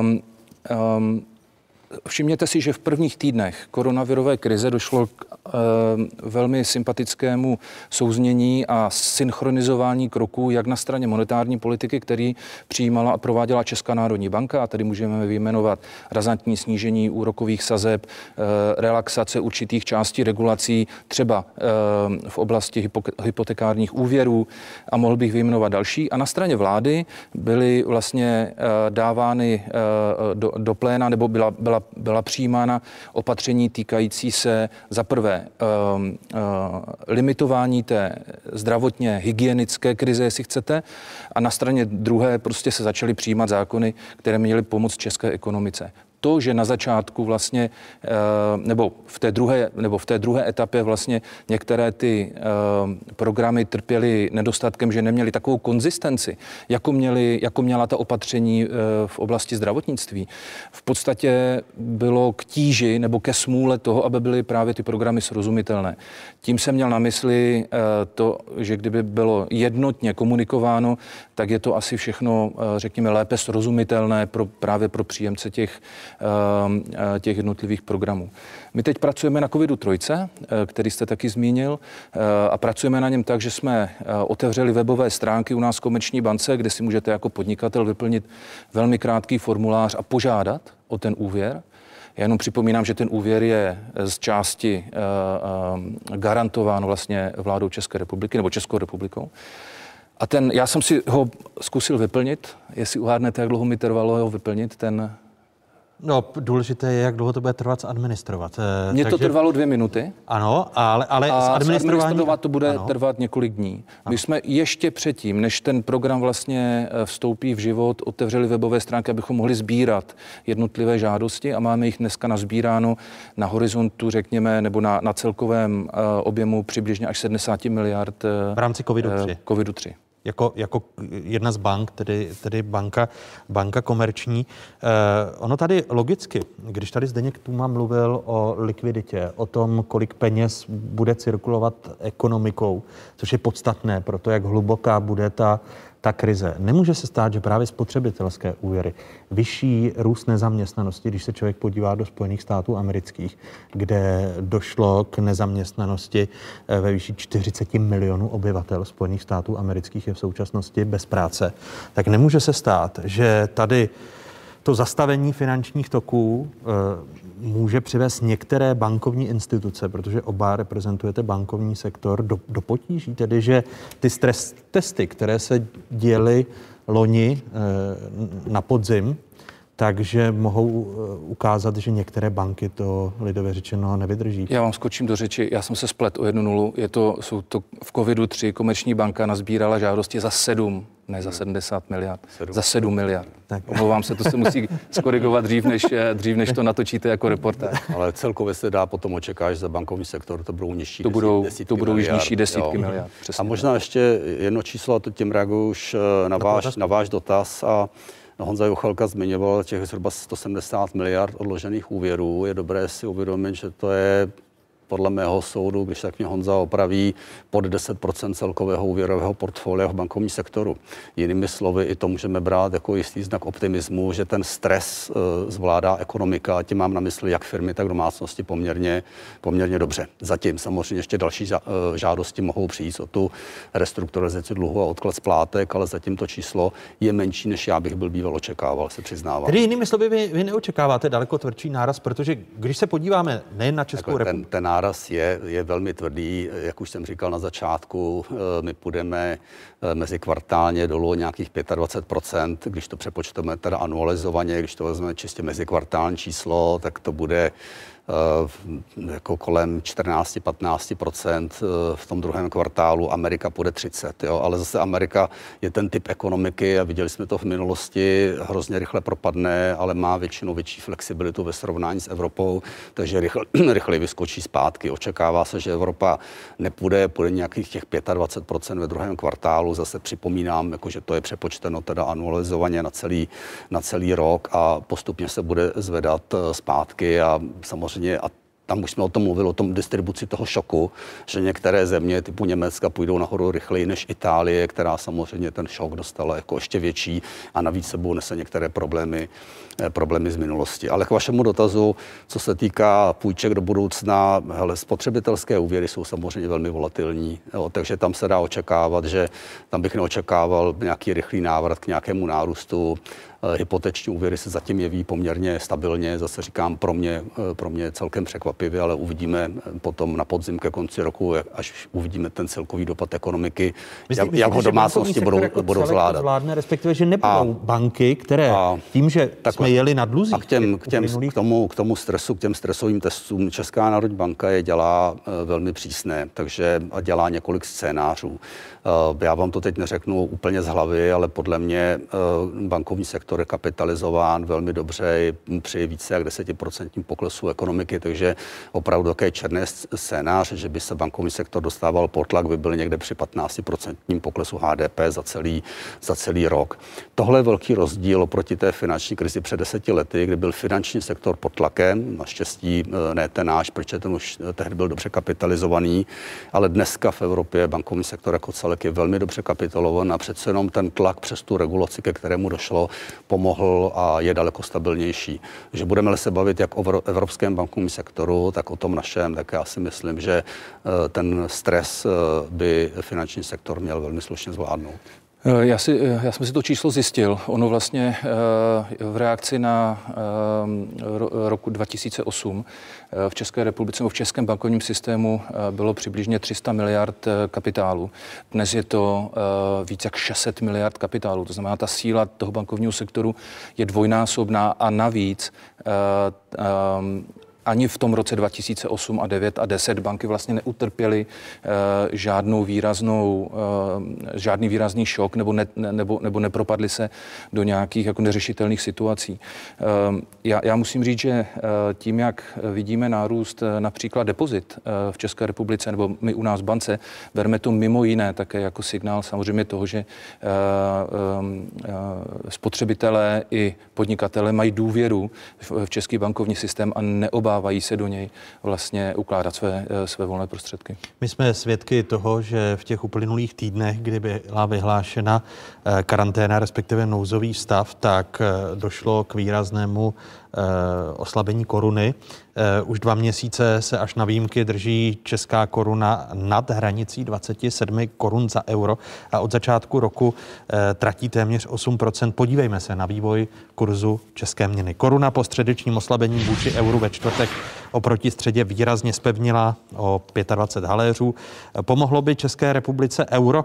Podle hlavního ekonoma Unicredit eh, Pavla Sobíška by to pro mnoho podnikatelských subjektů bylo jednodušší obecně. V rozhovoru pro otázky dodává.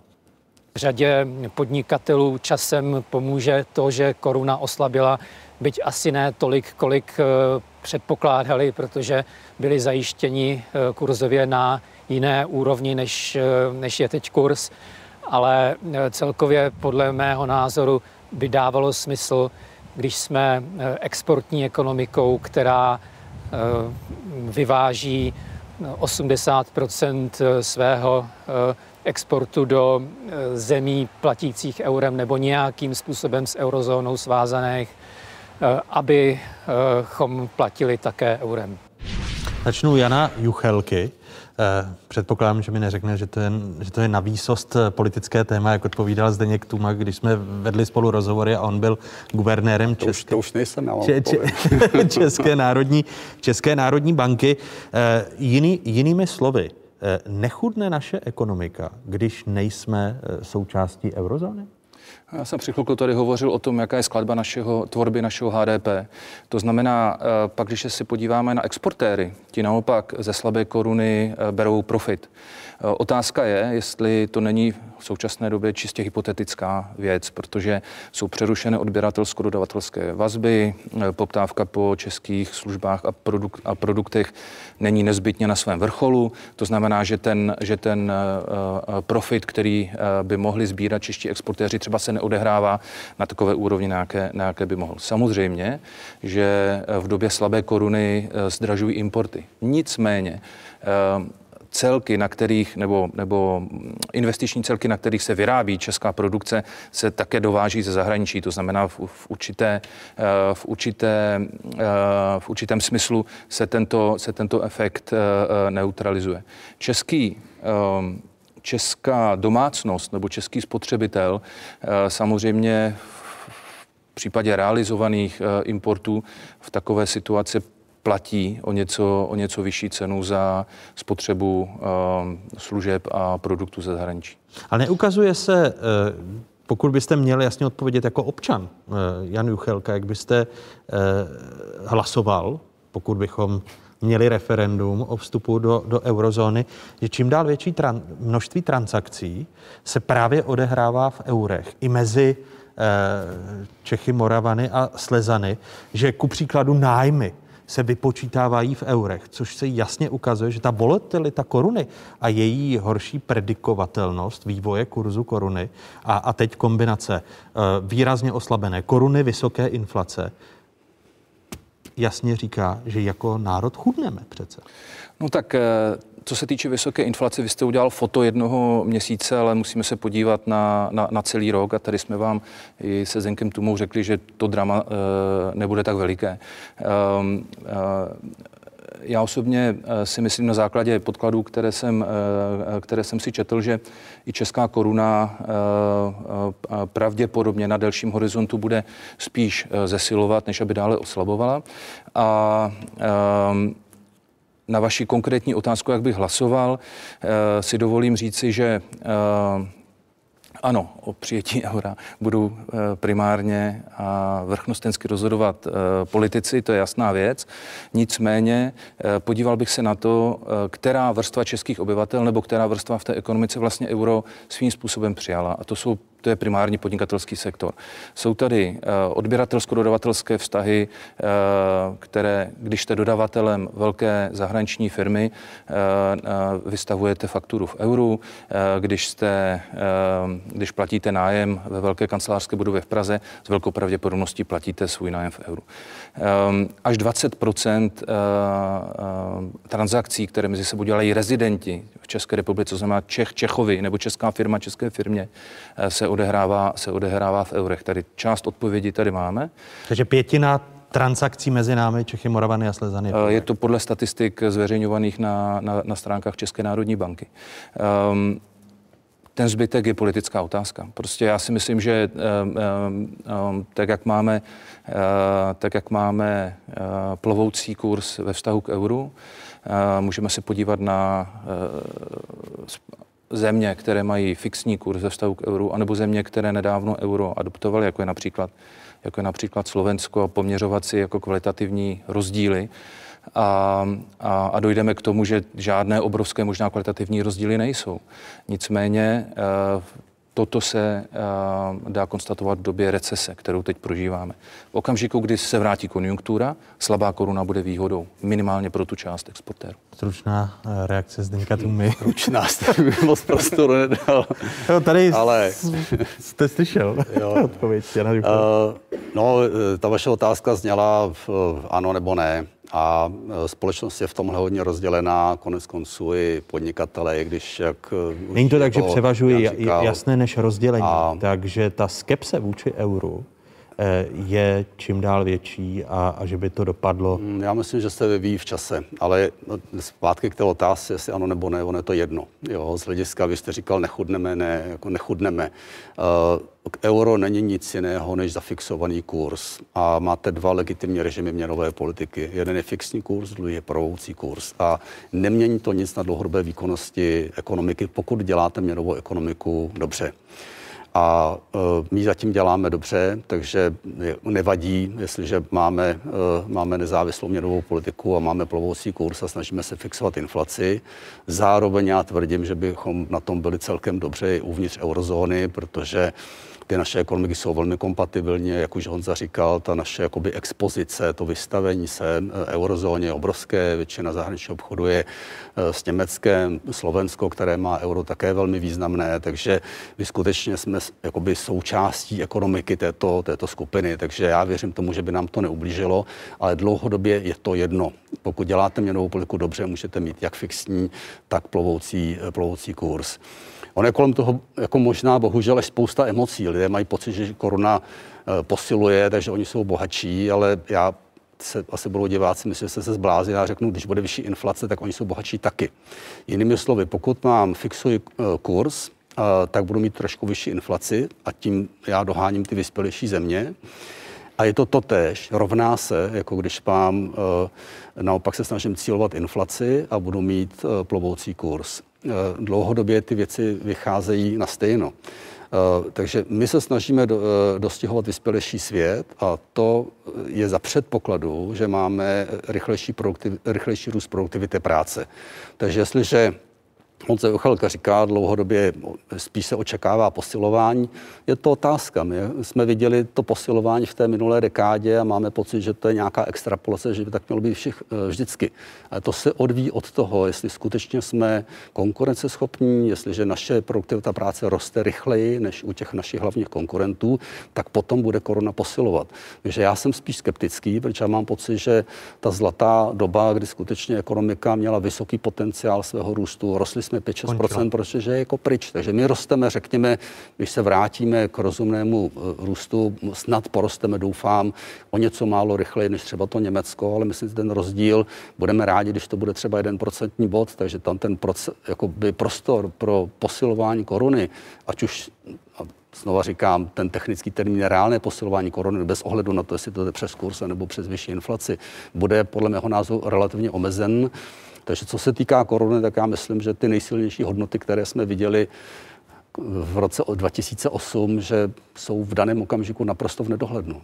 Říká Zdeněk Tumá. Oblouvám se, otázky končí, ale byla to velmi zajímavá diskuze. Děkuji dvěma bankéřům, Janu Juchelkovi, jinak také členovi eh, vládního nervu a Zdeňku Tumovi, bývalému guvernérovi centrální banky. Té krizi je naděje. Naděje v to, že definujeme nové motory české ekonomiky, produktivita se zvedne a, a půjdeme nahoru. To Douf, je taky jako doufám, že o, o nich bude řeč někdy příště. Děkuji vám za, děkuju. Vaši, za vaši návštěvu. Děkuji za pozvání. Vám divákům děkuji, že jste se dívali na otázky, nejsledovanější diskuzi a nejsledovanější pořad týdne na 24. Díky za vaši důvěru. Hezký zbytek neděle, pokud možno ve společnosti z Pravodajské 24.